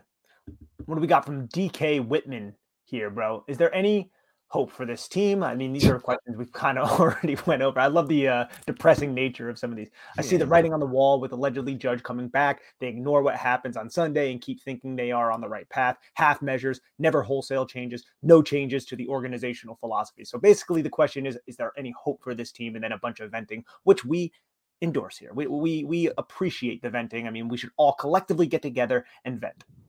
Yeah, I think it's okay to vent. I like venting. I know some people have thought that we vent too much on this podcast, or me specifically vent too much, but I don't know what. You, like, I just when people say that to me, I'm just like, what do you want us to talk about? Do you want us to just lie and say and say the sky is is red? Like, I don't know what what the deal is here. But as far as you know, what is there any hope for this team? Yeah, there's hope for this team. Daniel Jones has shown flashes. Like, yes, he's not been consistent whatsoever, but he's shown big time flashes. Like the way he played in that second half of that Saints game was big time quarterback flashes. When I finished that game, I was like really excited about building forward with him. He hasn't, and I said I need him to be consistent, and he hasn't really developed on a positive progression since then, but he has flashed big time moments, even during his rookie season as well. So the hope for this team would be that Jones takes a massive step in year four. That would be the hope for this team because if Jones can get a lot better, the everything's going to get a lot better. The other hope would be they make a big trade for a proven quarterback. Those are to me. That's how this turns around fastest. We've we've touched a lot on this, but I, I'm okay. You know, hammering this home.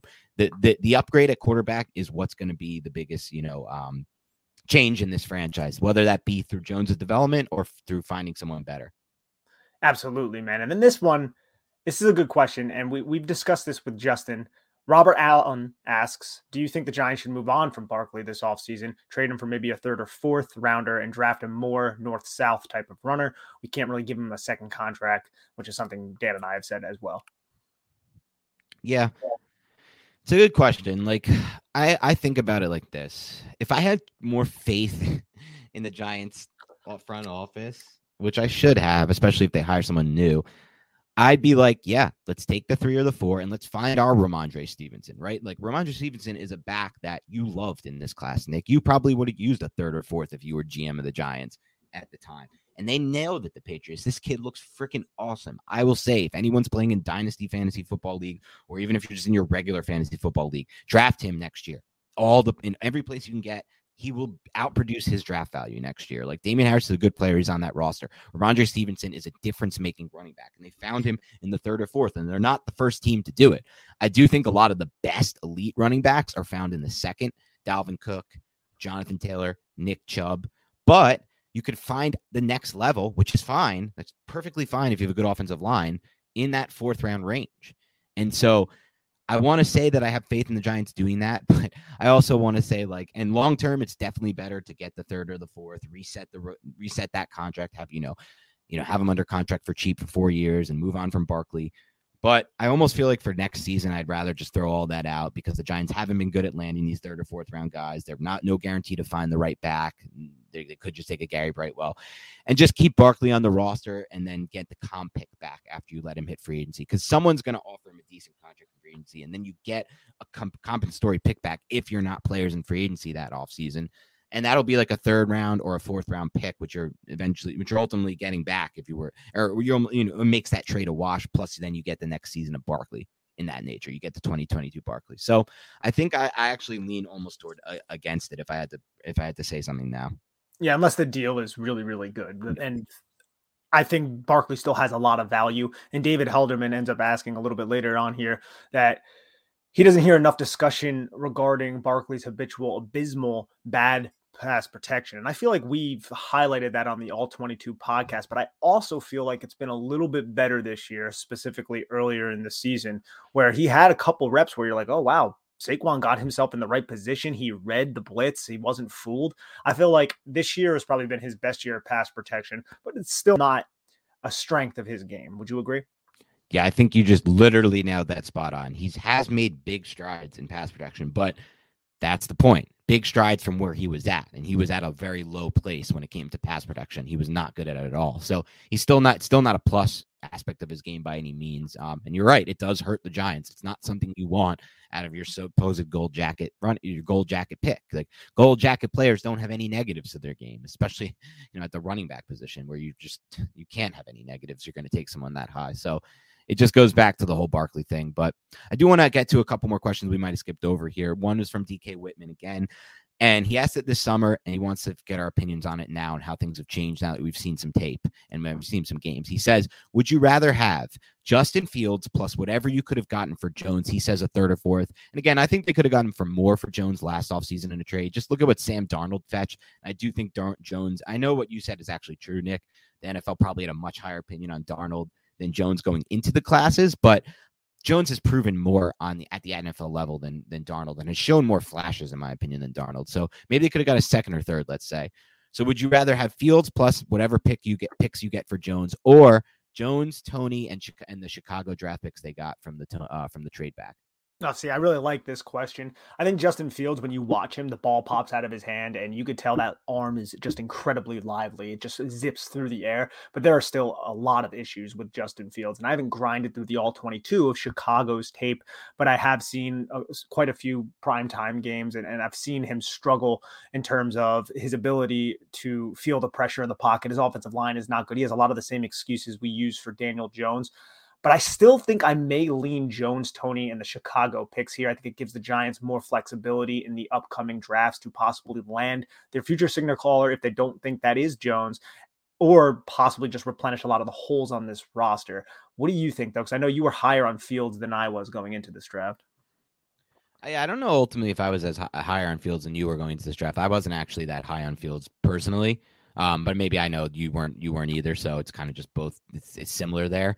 Um, one thing I just really don't like about Justin Fields from watching him play, I hate his throwing motion. And I just don't know if I can trust that throwing motion long term. I'm big on that. When you have that loop in your throwing motion, it is so hard to be good in the NFL level. Like you can blame it on your offensive line all you want, but there's only like a half second, and that's going to lead to a lot of forced fumbles. It's going to lead to a lot of hit when he's trying to throw, and just the timing is going to be off. You just he, it's such it's so much wasted motion. You just can't afford wasted motion as a quarterback. You, and just just watch him throw the football. I think they are actually doing a good job breaking it down on Sunday Night Football last week. I was talking about it with my brother, who I was um watching uh, you know watching the game with, but that's one thing with Justin Fields where I'm just like, I don't know how I feel long term. So I'd still take the other side of the trade. I think the better question is Slater or Toney plus the pick. That's probably the better question.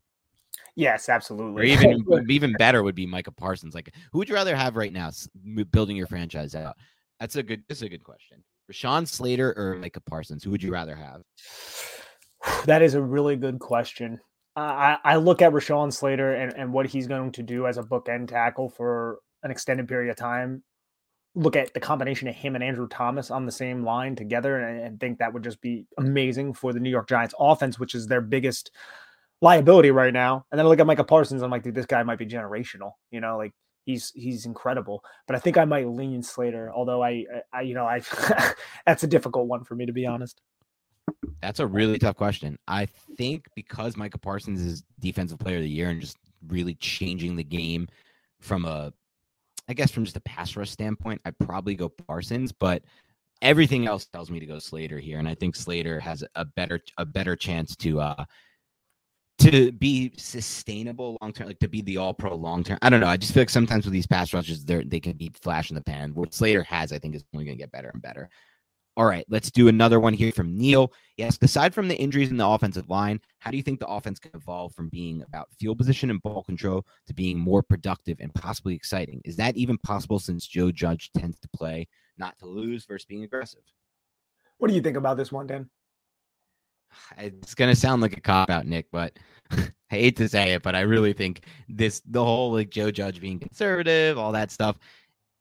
I think it changes when you have a quarterback who can make explosive plays with his arm and can generate explosive plays. I know Jones is a good downfield thrower, but it hasn't happened often enough. And part of that is on Jones. Like this just he doesn't see it, he doesn't throw it. There's not anticipation on some of these stuff on some of the things that have been o- available to him. Um, so how did this offense get more exciting? They improve quarterback play. That could just be Jones developing into a better player than he is now. But that to me is just how this offense gets more exciting. That and I also it, say that the Giants do go in with Daniel Jones next season. This is going to be a completely different offense. Right now, Freddie Kitchens is calling Jason Garrett's playbook, which is mostly vanilla and a little bit more old school than what we are accustomed to seeing from teams like the Chiefs and teams that consistently move the football. So maybe with a different offensive coordinator, we could see a little bit more excitement. I'll say that.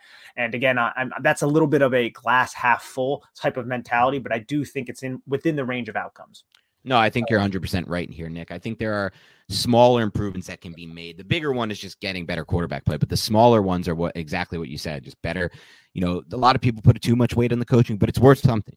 And you know, with the full off season to get a better system in there, that will help as well. And obviously, the offensive line will help as well. If you can get a better offensive line, you can generate more explosive plays. So there are little ways to do it as well. Neil Believe asks, aside from the injuries and the offensive line, how do you think the offense can evolve from being a about field position and ball control to being more productive and possibly even exciting? Is that even possible since Joe Judge tends to play not to lose versus being aggressive? We've touched on this a little bit, Neil and Dan. I would like to get your take on this as well. I think it comes down to the quarterback again. I think if Joe Judge acquires someone like a Russell Wilson or an Aaron Rodgers or a Deshaun Watson, if everything is cleared, the team will be much more exciting, and I think he'll be a little bit more aggressive. I think Joe Judge is naturally a little bit more conservative, but I think having a a, a quarterback like Daniel Jones kind of exacerbates that conservativeness. Would you agree with that? Yeah, I do think I agree with that. I go back and forth on if this is Judge or if this is Judge adjusting to what's around him. And I do wonder, you know, some of his comments are like, listen, we have faith in our defense. And it's hard for him to, in my mind, have faith in this offense, whether that is impacting his decisions to punt the ball so frequently in opponent's territory on fourth and three or short. I don't know because I do honestly feel like almost any offense in the NFL, if you practice enough fourth and short type plays, can convert these at a high rate, at a high enough rate to make it plus EV to go for them, which is why in the community, a lot of us are so dead set on going for it in these spots. Obviously, also factoring in how scoring points is how you win football games, not field position. But, you know, maybe if the offense was scoring 35 points a week and putting touchdowns on the board often, he would be more likely to go for it. So I think it is possible to up if you upgrade the offense by upgrading the line, by upgrading the passing game. There are different ways to do that.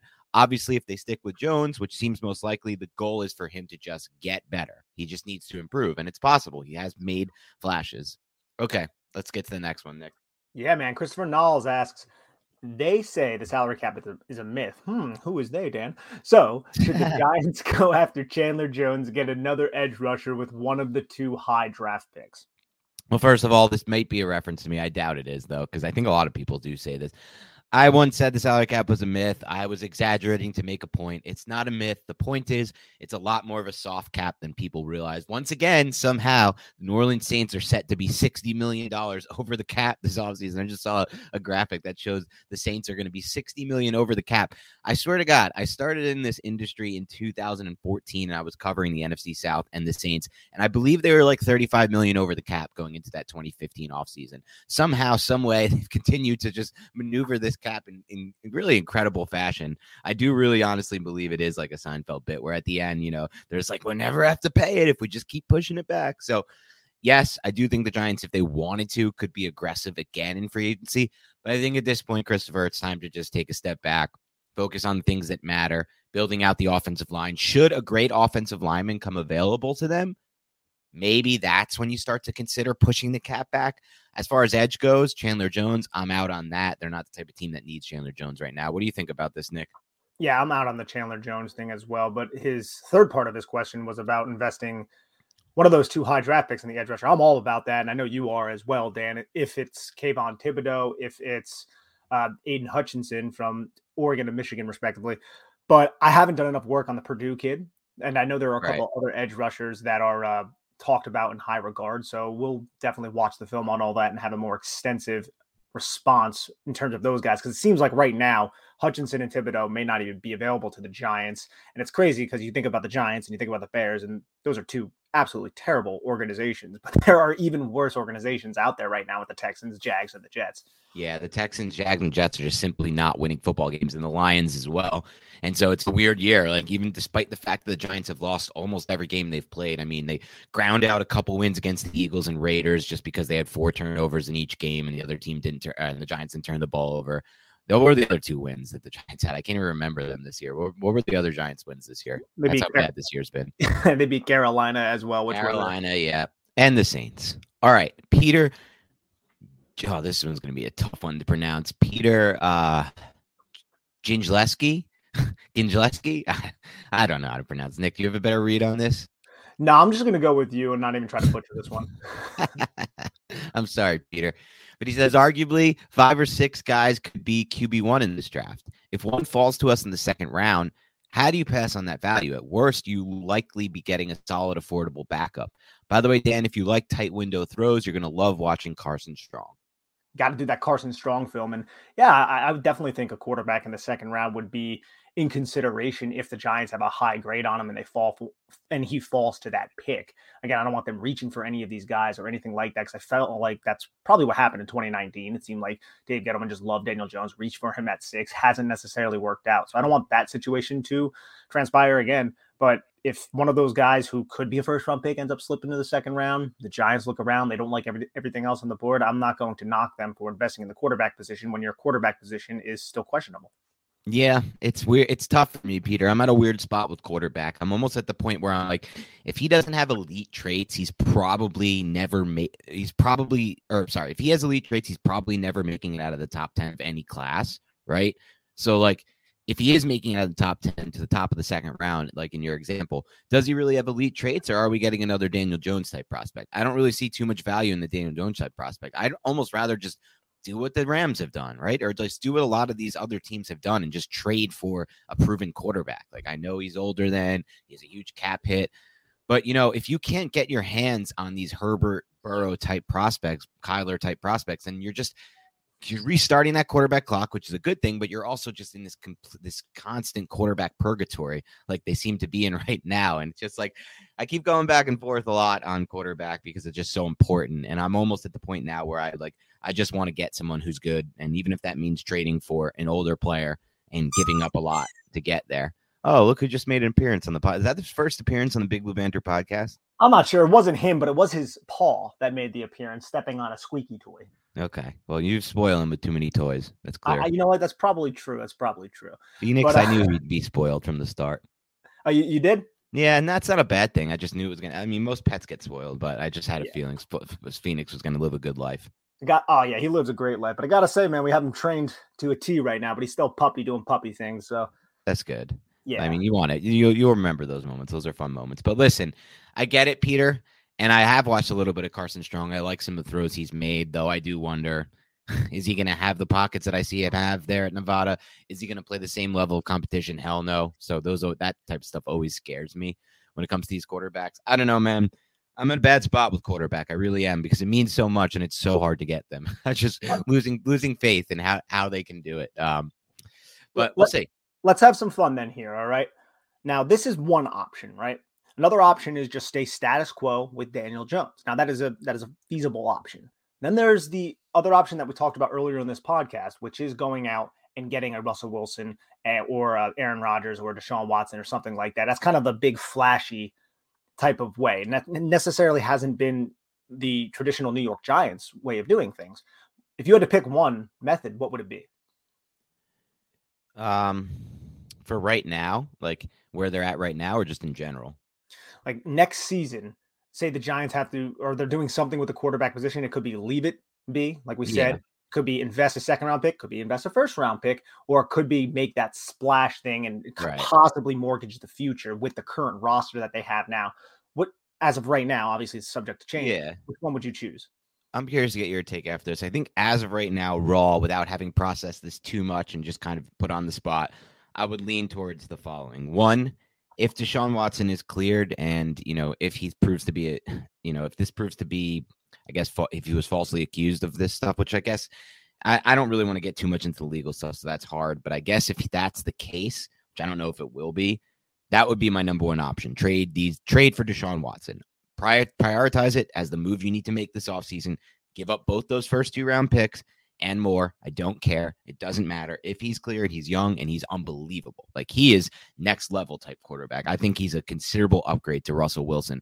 Even if they were the same age, I would consider him a considerable upgrade to Russell Wilson.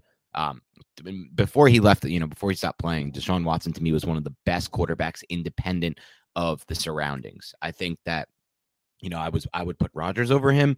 I would put Mahomes maybe over him. Yeah, Mahomes for sure as far as independent of the surroundings, but some of what he was able to do with very little to work with over his tenure with with Houston was just unbelievably impressive. And he's one of the most impressive quarterbacks I've watched on tape as well. Um, I would put that number one. Number two, I would put stick with Daniel Jones, give him one more year, try to improve around him. And then number three, I put Russell. But the Russell thing for me is tough because I don't know if for me I'm willing to do Russell because I know Russell's going to require at least these first two round picks plus more. And that to me is a steep price to pay based on his age. So that's the whole thing with me. Like, I'm desperate for improved quarterback play. I'm desperate for a team that can win games consistently. I'm desperate for a team that can compete for the playoffs and then maybe make a run in the playoffs. And I know deep down, Nick, that the only way that's going to happen is if the quarterback play gets a lot better than what it's been. But and so that desperation would lead me toward Russell Wilson. But I'm just not sure if long term the desperation of trading all of that for his for a quarterback of that age is worth it. I think I have the same exact order as you. It would be Deshaun Watson if everything is cleared, and then also I'm a little bit more open to Russell Wilson. I think he's 34 years old right now. I think in today's NFL, if you take care of your body, which we know Russell Wilson because he makes sure you understand that he works out mm-hmm. really hard because he is kind of a goober, to be honest. Yes, but I'd be I'd be fine with Russell Wilson, I think. But I, I you're right, man. I don't want to pay a, a, huge amount either. So it would have to be him and the Seahawks organization kind of having an Aaron Rodgers, Brian Gutekunst situation where they're butting heads, and then they just ask for like the two first round picks and not you know the next year's picks and then the year after that or but something. You would do the two first rounders. I would consider it. I, I wouldn't Okay. rule it out. I, I don't think it's insane because again, I think if you add a, a talent like a Russell Wilson to this team, it's going to significantly improve this team the very next season. I, I really do believe that. I'm not saying I would definitely do it. You're 100 percent right on that. I, I, I, yeah. Go ahead, Nick. I, I just think the Giants turn into a playoff contender, which is something we haven't seen in so long. I mean, they did it in 2016. They went to the playoffs, lost to Green Bay. But other than that, this team hasn't been a consistent playoff contender in so damn long, dude. And I think that could flip a lot of different things and bring a lot of just uh, kind of an automatic change to to what the New York Giants are right now. That's that's what you know. I really like that take, Nick. And every day that goes by, I warm up more toward the idea of trading a lot of assets for Russell Wilson. Um, yes, I do feel in some ways like it's risking the future, mortgaging a bit of the future for the present. But at the same time, like you said, it could change the whole outlook of the franchise. It could change players wanting to come here for cheaper. It could change the culture. I know we all say Joe Judge is changing the culture. That was supposed to be what he's done so well, but they're losing again. So clearly, he hasn't really done much for the culture as much as what has been said. In my mind, cultures really don't change much unless you win. I know there's all this other talk about, oh, you win games at the end of the year, change the culture. No, no. Win games when it matters, you make the playoffs and you make a run. And one other thing with Wilson is he's proven he can make considerably deep runs. Like without save for the the the terrible play call, obviously, to throw the interception in the red zone, he's a two-time winning Super Bowl quarterback. It means he got through the playoffs twice the whole gauntlet of the playoffs, made it to the Super Bowl and won. And there's been other close calls for Seattle over his tenure where like games where if you know an onside kick goes this way or one play goes this way, he's making it to the Super Bowl again. So he's proven he can make runs in the playoffs. Despite being, you know, 34 years old, I still think you're right. He, the way he takes care of his body, he probably has another five years at minimum in him. And so I do think if Russell Wilson was added to this roster for the 2022 season, Kenny Golladay would look a lot better. Kadarius Toney would look a lot better. Saquon Barkley would look a lot better. The offensive line would look a lot better. I really do believe that. And the defense would have a lot less on their plates week by week. They'd have to do a lot less. Russell Wilson would hit a 60 yard touchdown here or there. You know, almost every week he would hit one, in my opinion. Or like, even if not a touchdown, a 60 yard play. He connects on them all the time with Tyler Lockett. Yeah, it would take him some time to develop some chemistry with some of these guys, but they would be giving him a lot of talent at the receiver position and at the running back position right away. Bro, his finger isn't probably fully healed right now. And some of Right. the passes he threw on Sunday, and yeah, it's against Houston, but I don't care. Just the the understanding of trajectory and touch that Yeah. Russell Wilson has is one of the best in the National Football League. And the rapport he has with Lockett helps that. But still, man, like the, the one pass he hit Lockett right on like the number six, bro. And it was like 60 Yes. yards downfield, perfectly over the top. We haven't seen something like that from the New York Giants in so damn long. Yeah, and it's it's the anticipation too. It's like he throws with so much anticipation. That's one of his best traits, and he is a really advanced mentally uh, quarterback from a mental processing standpoint. Like in my mind, he could pick up any system the Giants throw it in pretty quick. Like I know it's like oh, like I'd be more worried about the chemistry with the receivers than I am him picking up a new playbook. Like he'll be fine. Trust me, he'll be good. Like this guy has played quarterback for a long time at a high level. He doesn't need. This is not someone who's learning the position or like not as far as advanced in the position. So it's interesting, man. As every day goes by, I kind of start to get more antsy and kind of start to want it. But I am okay with them just going back with Jones one more year and seeing if they can kind of try to improve things around him. I'll be honest though, like my expectations going into this year were they could win 10 or 11 games. Uh, fool me once, shame on me. Fool me twice, or no, fool me once, shame on you. Is it? Fool me twice, shame on me. Is that the Yeah. right one? Yes. Okay, good. I, I get them all wrong, so it's good to get one right.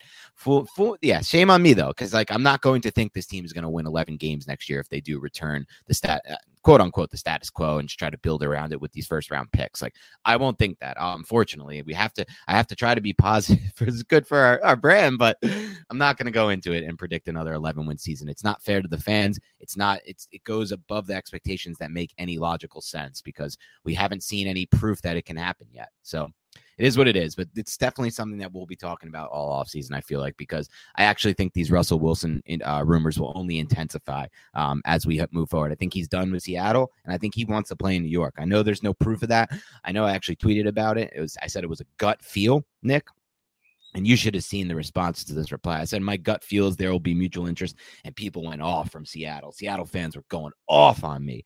You know, they were they were they were just not having it. They're like, There's no proof he wants to play in New York. There's no proof Ciara wants to be in New York, all sorts of stuff. I was like, listen, it was a gut feel. I said it was a gut feel. Give me a break here. Yeah, Twitter's Twitter, man. It's it's It's a, it's as- a wild, Dave, wild, wild place. as Dave Chappelle said, it's not a real place. That's true. All right. So Chris D. Simone asks Dave Gettleman has spent first round picks on Barkley Jones, Lawrence Baker, Thomas, and Toney, passing on the likes of Wirfs, Slater, Parsons, Herbert, among others. He also signed Solder, dumped Zeitler, and believed Hernandez was worthy of a top 35 pick. How is he still employed? yeah, that's a, the craziest thing about this, Chris, is that doesn't even like quantify or like encapsulate all of his mistakes. Like that should be enough. That's it. That should be it. Like, nope, there's more. There's a whole lot more. And yeah, how is he still employed? Well, the GM, or I'm sorry, the owner has a great relationship with him. Uh, Joe Judge, quote unquote, apparently, according to the rumors, I don't even fully believe this though, Nick, likes him and has a good working relationship with him. I know Judge has said that out loud, but I don't know what else he was supposed to say in that spot, but apparently he has a good relationship with him. Um, so that is one reason why he's still employed. The GM and the coach get along. The ma- uh, the owner loves the coach. Um, he wanted to give him another year to try to build this thing. He gave him a super long leash, the longest leash you can imagine. Um, and so that's why he's still employed. Yeah, Dave Gettleman also. John Mara doesn't like firing people midseason. I know he did it to Jerry Reese. He did it to Ben McAdoo. Dave Gettleman has been with this organization for what since he he was a scout in the 90s for them before becoming the director of pro personnel and then he went to Carolina he came back they're going to let him ride this season out and then retire and then Yeah. the, the ceremonious retire. He's getting you know fired obviously but he's just going to retire because the dude's old as hell. So I uh I'm not like one of the fans that is like oh he should be fired right now. It's like dude I, let's just let it ride out. Uh, hopefully, the Giants they can still do another like search for general manager, the future general manager, because it's understood that Dave Gettleman is going to be out by the end of the year. He tried his method; his method did not work. The Giants need to pivot. They need to find somebody with a much fresher outlook on the modern NFL because Dave Gettleman has a little bit more of an old school mentality. And let's hope they bring somebody like that in. And as we said earlier in the podcast, do not promote from within because they definitely need a new set of eyes on just the entire process because the Giants process over the last decade has been horrific. Yeah, like you said, new set of eyes on the process, new set of eyes on some of the most important assets and their and the determining what their future will be, whether that be Daniel Jones or Saquon Barkley. Um, all right. David Pascal asks, what teams, in your opinion, have some of the better run personnel departments in the NFL, and where can we try to find our next general manager? Okay, I'm going to name three teams. Okay. So I'm going to say the Colts with Chris Ballard. That's a very, very well run organization. The Ravens under Ozzie Newsome and now under the uh, Eric DeCosta, who was the hot general manager name for a very long time. He was waiting for Ozzie Newsome to retire. And now he's in charge over there in Baltimore. I think that's another very well run organization in terms of draft and understanding and valuing assets. All these teams that go out and they trade like fourth, fifth round picks for guys like Calais Campbell. That's just a smart way to do business. And the Eagles, I would have put up there back in like 2017, but they, they've done a lot of questionable things recently Yeah. that makes me not really want to list them because, you know, selecting Jalen Reagor over Justin Jefferson is not necessarily something that's going to be conducive towards success. So those would be my two teams that come to my mind. And then uh, Tampa Bay, bro. And I know Tom Brady really helped bring that franchise to where they are. And I've been very, very critical of their general manager in the past for you know selecting uh what was it Roberto Aguayo in the second round a kicker out of like Florida State. Like, I thought that was a horrific pick. But then they also are able to retain everybody this offseason. A lot of people want to come with Tom Brady. I think Tom Brady masks a lot of the uh, stink that was coming from that franchise, but they were still a, what a 7 and 19 with Jameis Winston throwing 30 interceptions that year. So I would say the Buccaneers is another organization that kind of piques my interest. What about you?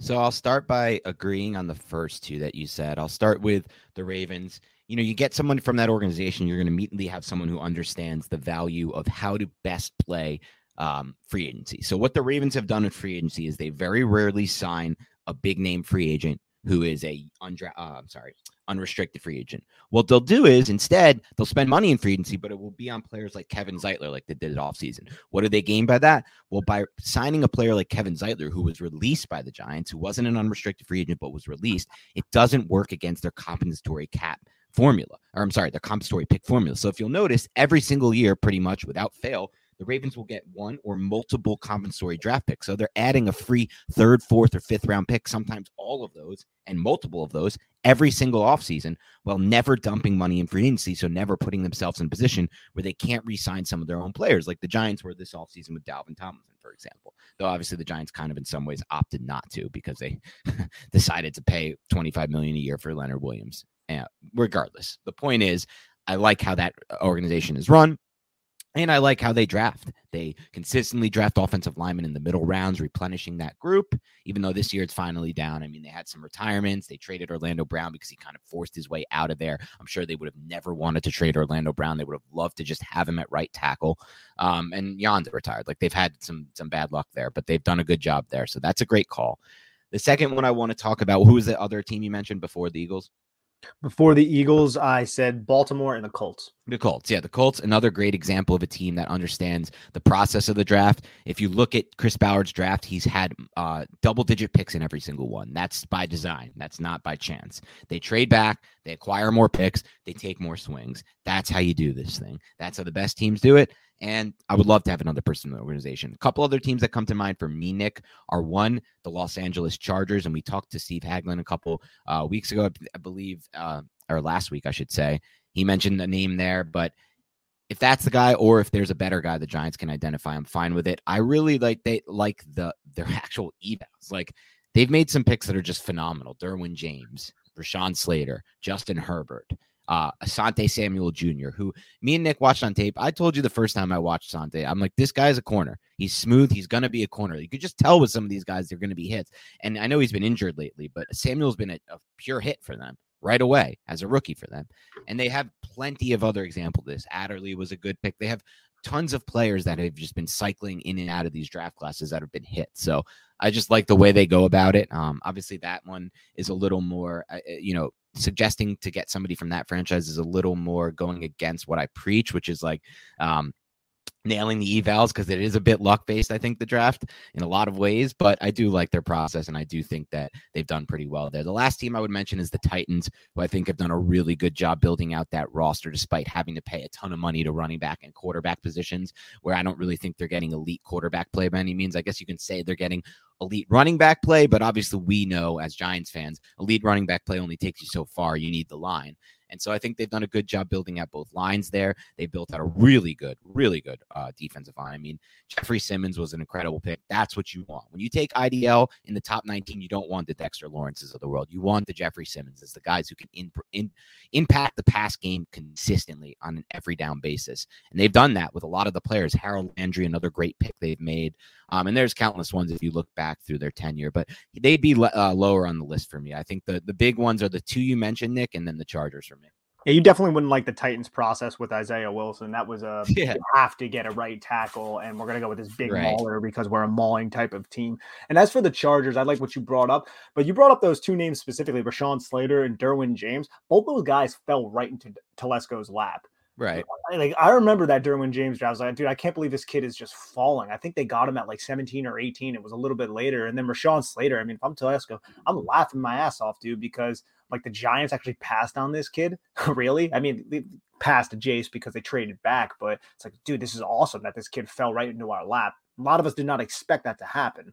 So, I mean, it's a little bit of luck there, but at the same time, you know, you have to applaud him for actually making the decision. Yep, no doubt about it. All right let's move on to the next one here. Um, we got one from Dom, our boy Dom Kagia. Before the year, one or both of you said it might be bad that the Giants will have so many impending free agents with no salary cap room to resign them. Do you still think this matters? I don't because so many of those free free agents are not even good. Yeah, some of them free agents aren't aren't all that good, and we were hoping that players like Will Hernandez yeah. were going to kind of take that next step. Guys who are in expiring contracts, maybe that would, I don't know, motivate them more. Maybe not even just motivate them more, but they would be able to be unlocked under this new coaching staff. None of that happened. So I'm not worried about losing Will Hernandez's of the world. So I'm not overly worried about that in general, Dom. Uh, I'm hoping the Giants can hit in this next draft with this next general manager and get a lot of big impact rookies. If you look at this last draft from the New York Giants, the only big impact rookie they've really had all season, a lot of it's due to injury, has been Azeez Ojulari, who seems like an absolute steal in the second round. But Darius Toney can't stay healthy. Aaron Robinson just got back on the field along with Elerson Smith, where Darius Williams is injured, and then Gary Brightwell is a special teams player. So, and I'm actually curious, man, and this kind of deviates from what Dom is saying. So first, let's actually get your take on this, Dan. Yeah, it's interesting. I mean, I think, I think you nailed it to some degree here, Nick. Uh, really, to a, a major degree here it's not it's although it's not what we expected it to be there's still players that we think should be resigned for any healthy roster that is concerned with things things like depth as well right like this there needs to be some level of depth on this roster especially positions where depth is so important like the offensive line for example and there just doesn't seem to be that at all times with this team so it's tough for me nick i don't know i don't know where i'm at with this one because it's just like some of these guys I can totally understand what he's saying. Like they don't, they're not. It doesn't matter. These guys shouldn't be resigned. We shouldn't allocate cap space. But if you let all of these players go, where is the roster going to be at from a depth standpoint next year? Right? Like where are they finding this depth? It, they have a lot of draft picks for sure, but that you can't count on rookies to immediately serve as depth, right? No, not necessarily. I mean, Quincy Roche is more of a rarity. Than, right.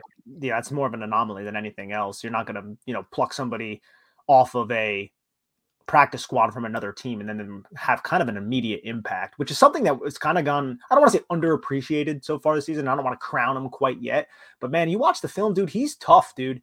You yeah. know, like I mean, he's supposed to destroy the blocks of tight ends, but you're talking about tight ends that have, you know, seven years in the NFL, guys who are solid blocking tight ends, and he just throws them aside. Even tackles, he does a pretty good job against. I think that was a, a huge steal by Dave Gettleman. And Dave Gettleman should be criticized, you know, to so much. But that was one that I think the Giants got kind of lucky on, or just was a good evaluation to bring him off Pittsburgh's practice squad to, to serve a position that is not talented. I mean, we were relying on guys like Ryan Anderson and Ifeadi Odenigbo in the beginning of the season. We thought they were going to have an impact. Neither of them have done anything. They're not there. So Azeez Ojulari, Quincy Roche, that, that's a, a, good tandem of rookies. And I hope next season the new general manager can find guys like that to plug and play in, in positions of need. Offensive line, that's going to be very, very difficult because those guys get drafted if you have any kind of talent in college level, typically. Yeah, exactly. The, you, you, we shouldn't bank on them finding linemen in that way, especially with a team like the Giants who haven't really shown a good, you know, hasn't really done a good job of developing their linemen anyway. Um, let's just talk player by player, though. I'm curious your take. Nate Solder, obviously, that's going to be an easy one. The biggest one for me is probably Austin Johnson. Like He's a free agent, and I think he's been by far and away out of all these guys I see coming up as free agents. There's plenty of bigger names: Evan Engram, Jabril Peppers, Will Hernandez. He might be the best player and the most, the one most, most worth resigning. He might be the one most, and I got to get the list in front of me to be honest. Evan Engram, I think, is the most interesting though because the Giants don't have anything at tight end right now. Kyle Rudolph might not be here, and even if he is, he's not your your one A tight end. And Evan Engram, I know he's a lot of people have issues with Evan Engram because of all the drops. He's still a very talented player who is young. But can the Giants sign him? Do the Giants want to sign him?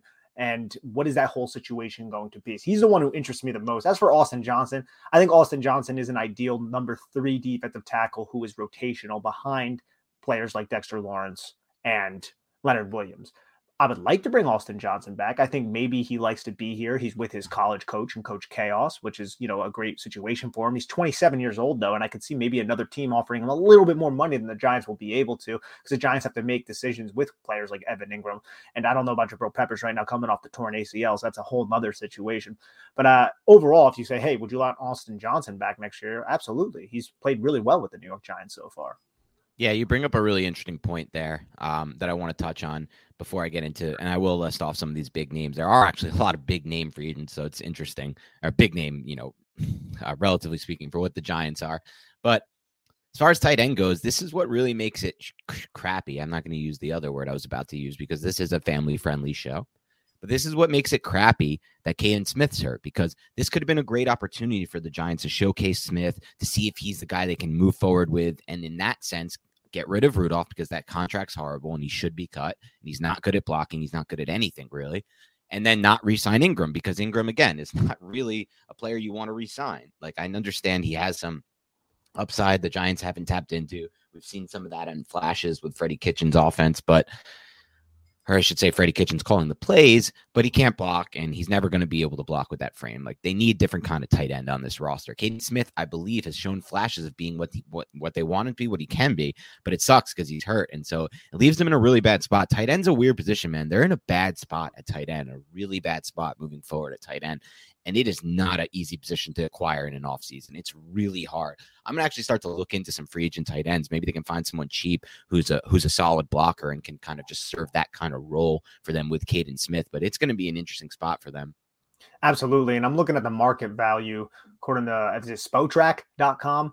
They say that the market value for someone like Evan Engram would be four years around $28 million. And I don't know if the Giants are going to allocate that much to a player like Evan Engram. And I look around the NFL, you know, teams are looking for mismatch nightmares. And I know that, oh, that sucks to hear because Evan Engram was built up like that. He wasn't utilized like that through multiple coaching staffs. We're seeing a little bit, a little bit of it now. So I look at some of those better teams. I think there's going to be interest in Evan Engram. I mean, a 27 year old who can run a 4 4 at tight end, that's nothing to kind of bat your eyes at, especially if he's not the primary read in offense. You pair him with a talented wide receiver on the outside, an efficient running game. You can use him, I think, as a big slot in some certain situations. I wouldn't be shocked if he gets that contract, but I don't think it would be from the Giants.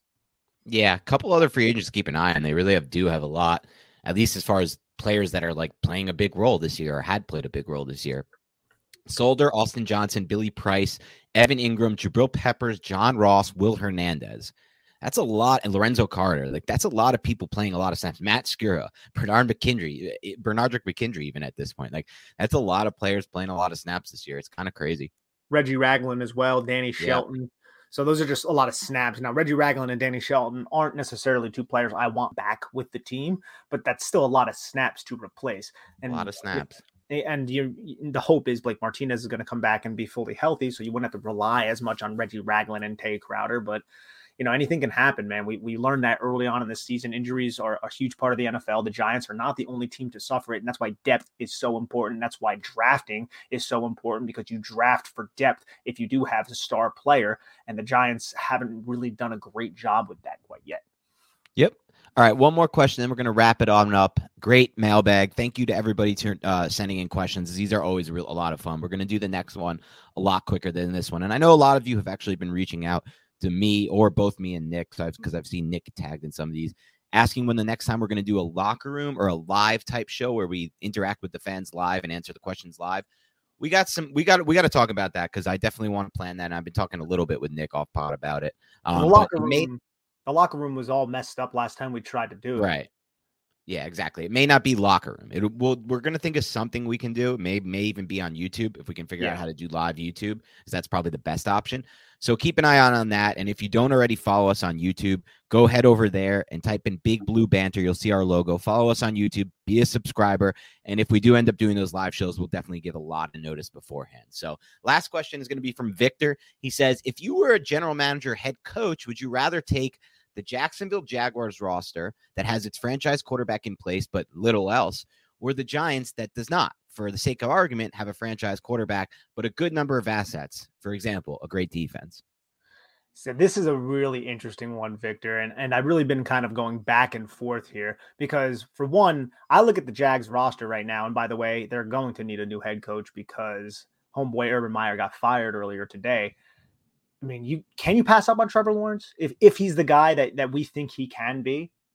I mean, I lean. I don't know, man. I'm interested to get your take here. I lean towards Jacksonville, but then I also think about the outside variables. Not a lot of players like to go to Jacksonville and play for the right. Jacksonville Jags. I think if the Giants become stable, people want to come to the Giants. That is a very reputable organization. At least it has been in the past 10 years. It really hasn't been, but over the t- uh, history, I think the Giants have a little bit more, even though the tax codes for New York is much worse than the tax codes in Florida. I feel like the Giants are more of an attraction than Jacksonville is. So I don't know. I lean Jacksonville. What about you?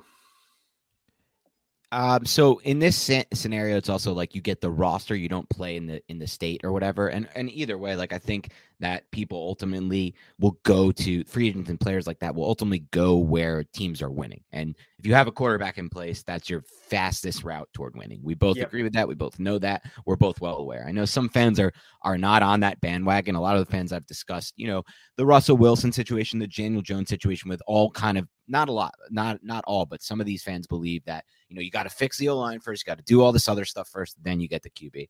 I'm not so sure I agree with that. I also am not so sure that a, good QB doesn't make all that stuff look a lot better. I believe it does. So I believe enough in Trevor Lawrence as a prospect that I think I would lean towards this Jags point of view. Actually, I don't think it. I know it. I would take the Jag situation for a lot of reasons. Even some of the assets that Victor mentions that are part of this quote unquote great defense, which is not even really great. The Giants defense is pretty good, but the reality is it's not great. It doesn't shut down the great quarterbacks. It actually does its worst against the great quarterbacks. So in in all in all fairness, this Giants defense is is a, a slightly above average if we're going to be completely honest. Uh, yeah. Just in, in the sense that it doesn't shut down good quarterbacks. So, in addition to that, a lot of those assets aren't going to look like assets soon enough. In a year from now, probably everyone across the NFL, all 31 teams besides fans of the New York Giants, are going to look at the Leonard Williams contract and think it's a bad asset. They're going to think it's something they wouldn't want on their roster. Would they want to be allocating 26 million in cap space to Leonard Williams? I'm not so sure of that. And then they're going to look at the James Bradberry contract. Would they want to be allocating that much money to James Bradberry? I'm not so sure about that. And you could really go up and down the roster and probably find those players. Now, the flip side is Azeez Ojulari and Xavier McKinney. Those are assets that every everyone would want on their roster right now.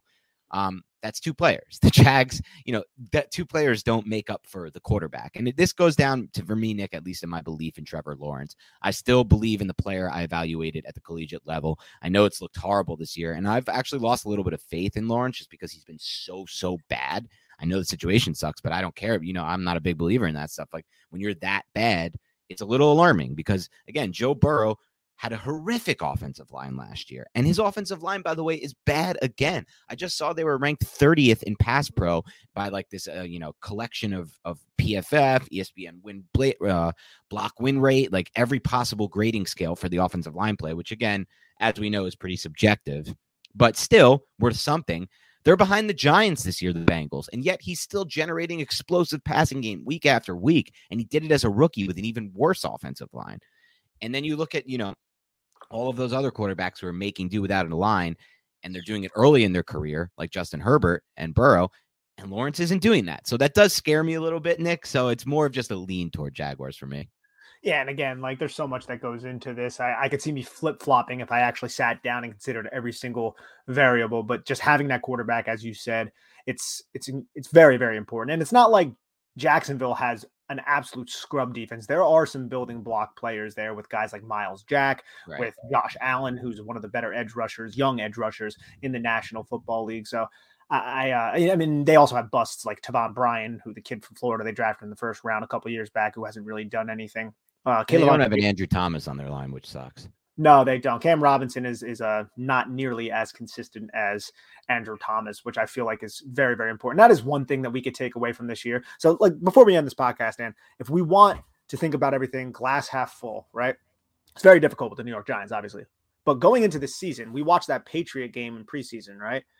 Andrew Thomas looked terrible, got beat by Josh Uche. We're like, oh man, what if Andrew Thomas cannot build upon his, you know, roller coaster rookie season? Well, that is out of the question now. Andrew Thomas is a stud. He's proven that this season. Everything else around him sucks, but he's still kind of risen his level of play. So that's one thing that we can kind of take away going into next year that we don't have to worry about. And I think that's that's a positive, obviously. Yeah, it's even more impressive to me that he's been this consistent this year, playing through one, an injury that he had to fight through and come back from. We know he's not 100% coming off it, even if he says he is, which he's not. And two, playing next to just this disgusting combination of left guard the Giants have trot out there and Matt Skura, Ben Bredeson, whoever the hell they put out there, with also bad play at center. Like everything around him bad, around him is bad. He's on an island. And I've been extremely impressed with Andrew Thomas. Obviously, we were we were critical of him last year, which is totally fair. We were just literally analyzing his play in the first half of the season. And he's really made an amazing strides since then. He's one of my favorite. He's their best asset. I mean, I said it before the year. I thought he was their best asset by far, and he's just proven us right. He's their best asset, given age, importance of the position at left tackle, and just overall production. He's currently the best asset in my mind by far on the roster. Yes, yeah, I would have to say that as well, and I would love for it to be Daniel Jones, but the play does not substantiate that. Yeah, well, Uh, we'll see what happens with that. I mean, again, he still has time to develop. All right, that's all we have for time for today. Thank you to everybody tuning into the Big Blue Banter podcast mailbag. Thank you to everybody staying with us through this gross giant season. We know it's not fun. We know it's not enjoyable. We hate watching these games as much as you do. Let me make that clear. I do. I don't care if Nick admits it or not. I hate watching these games as much as anyone else does. I can't stand watching Mike Glennon on Sundays and this terrible offense. But you know what? It's almost over. And then we get to talk about free agency. And then we get to talk about the draft. Maybe we're even talking about a big time trade for a big time quarterback. Who knows? It's going to be an exciting offseason no matter what, with a new general manager in, with two first round picks in the top 10. I can't wait for it. So thanks to everybody tuning in. We'll talk to you soon. Have a great rest of your week. This is the story of the one. As head of maintenance at a concert hall, he knows the show must always go on. That's why he works behind the scenes, ensuring every light is working, the HVAC is humming, and his facility shines. With Grainger's supplies and solutions for every challenge he faces, plus 24 7 customer support, his venue never misses a beat. Call quickgranger.com or just stop by. Grainger, for the ones who get it done.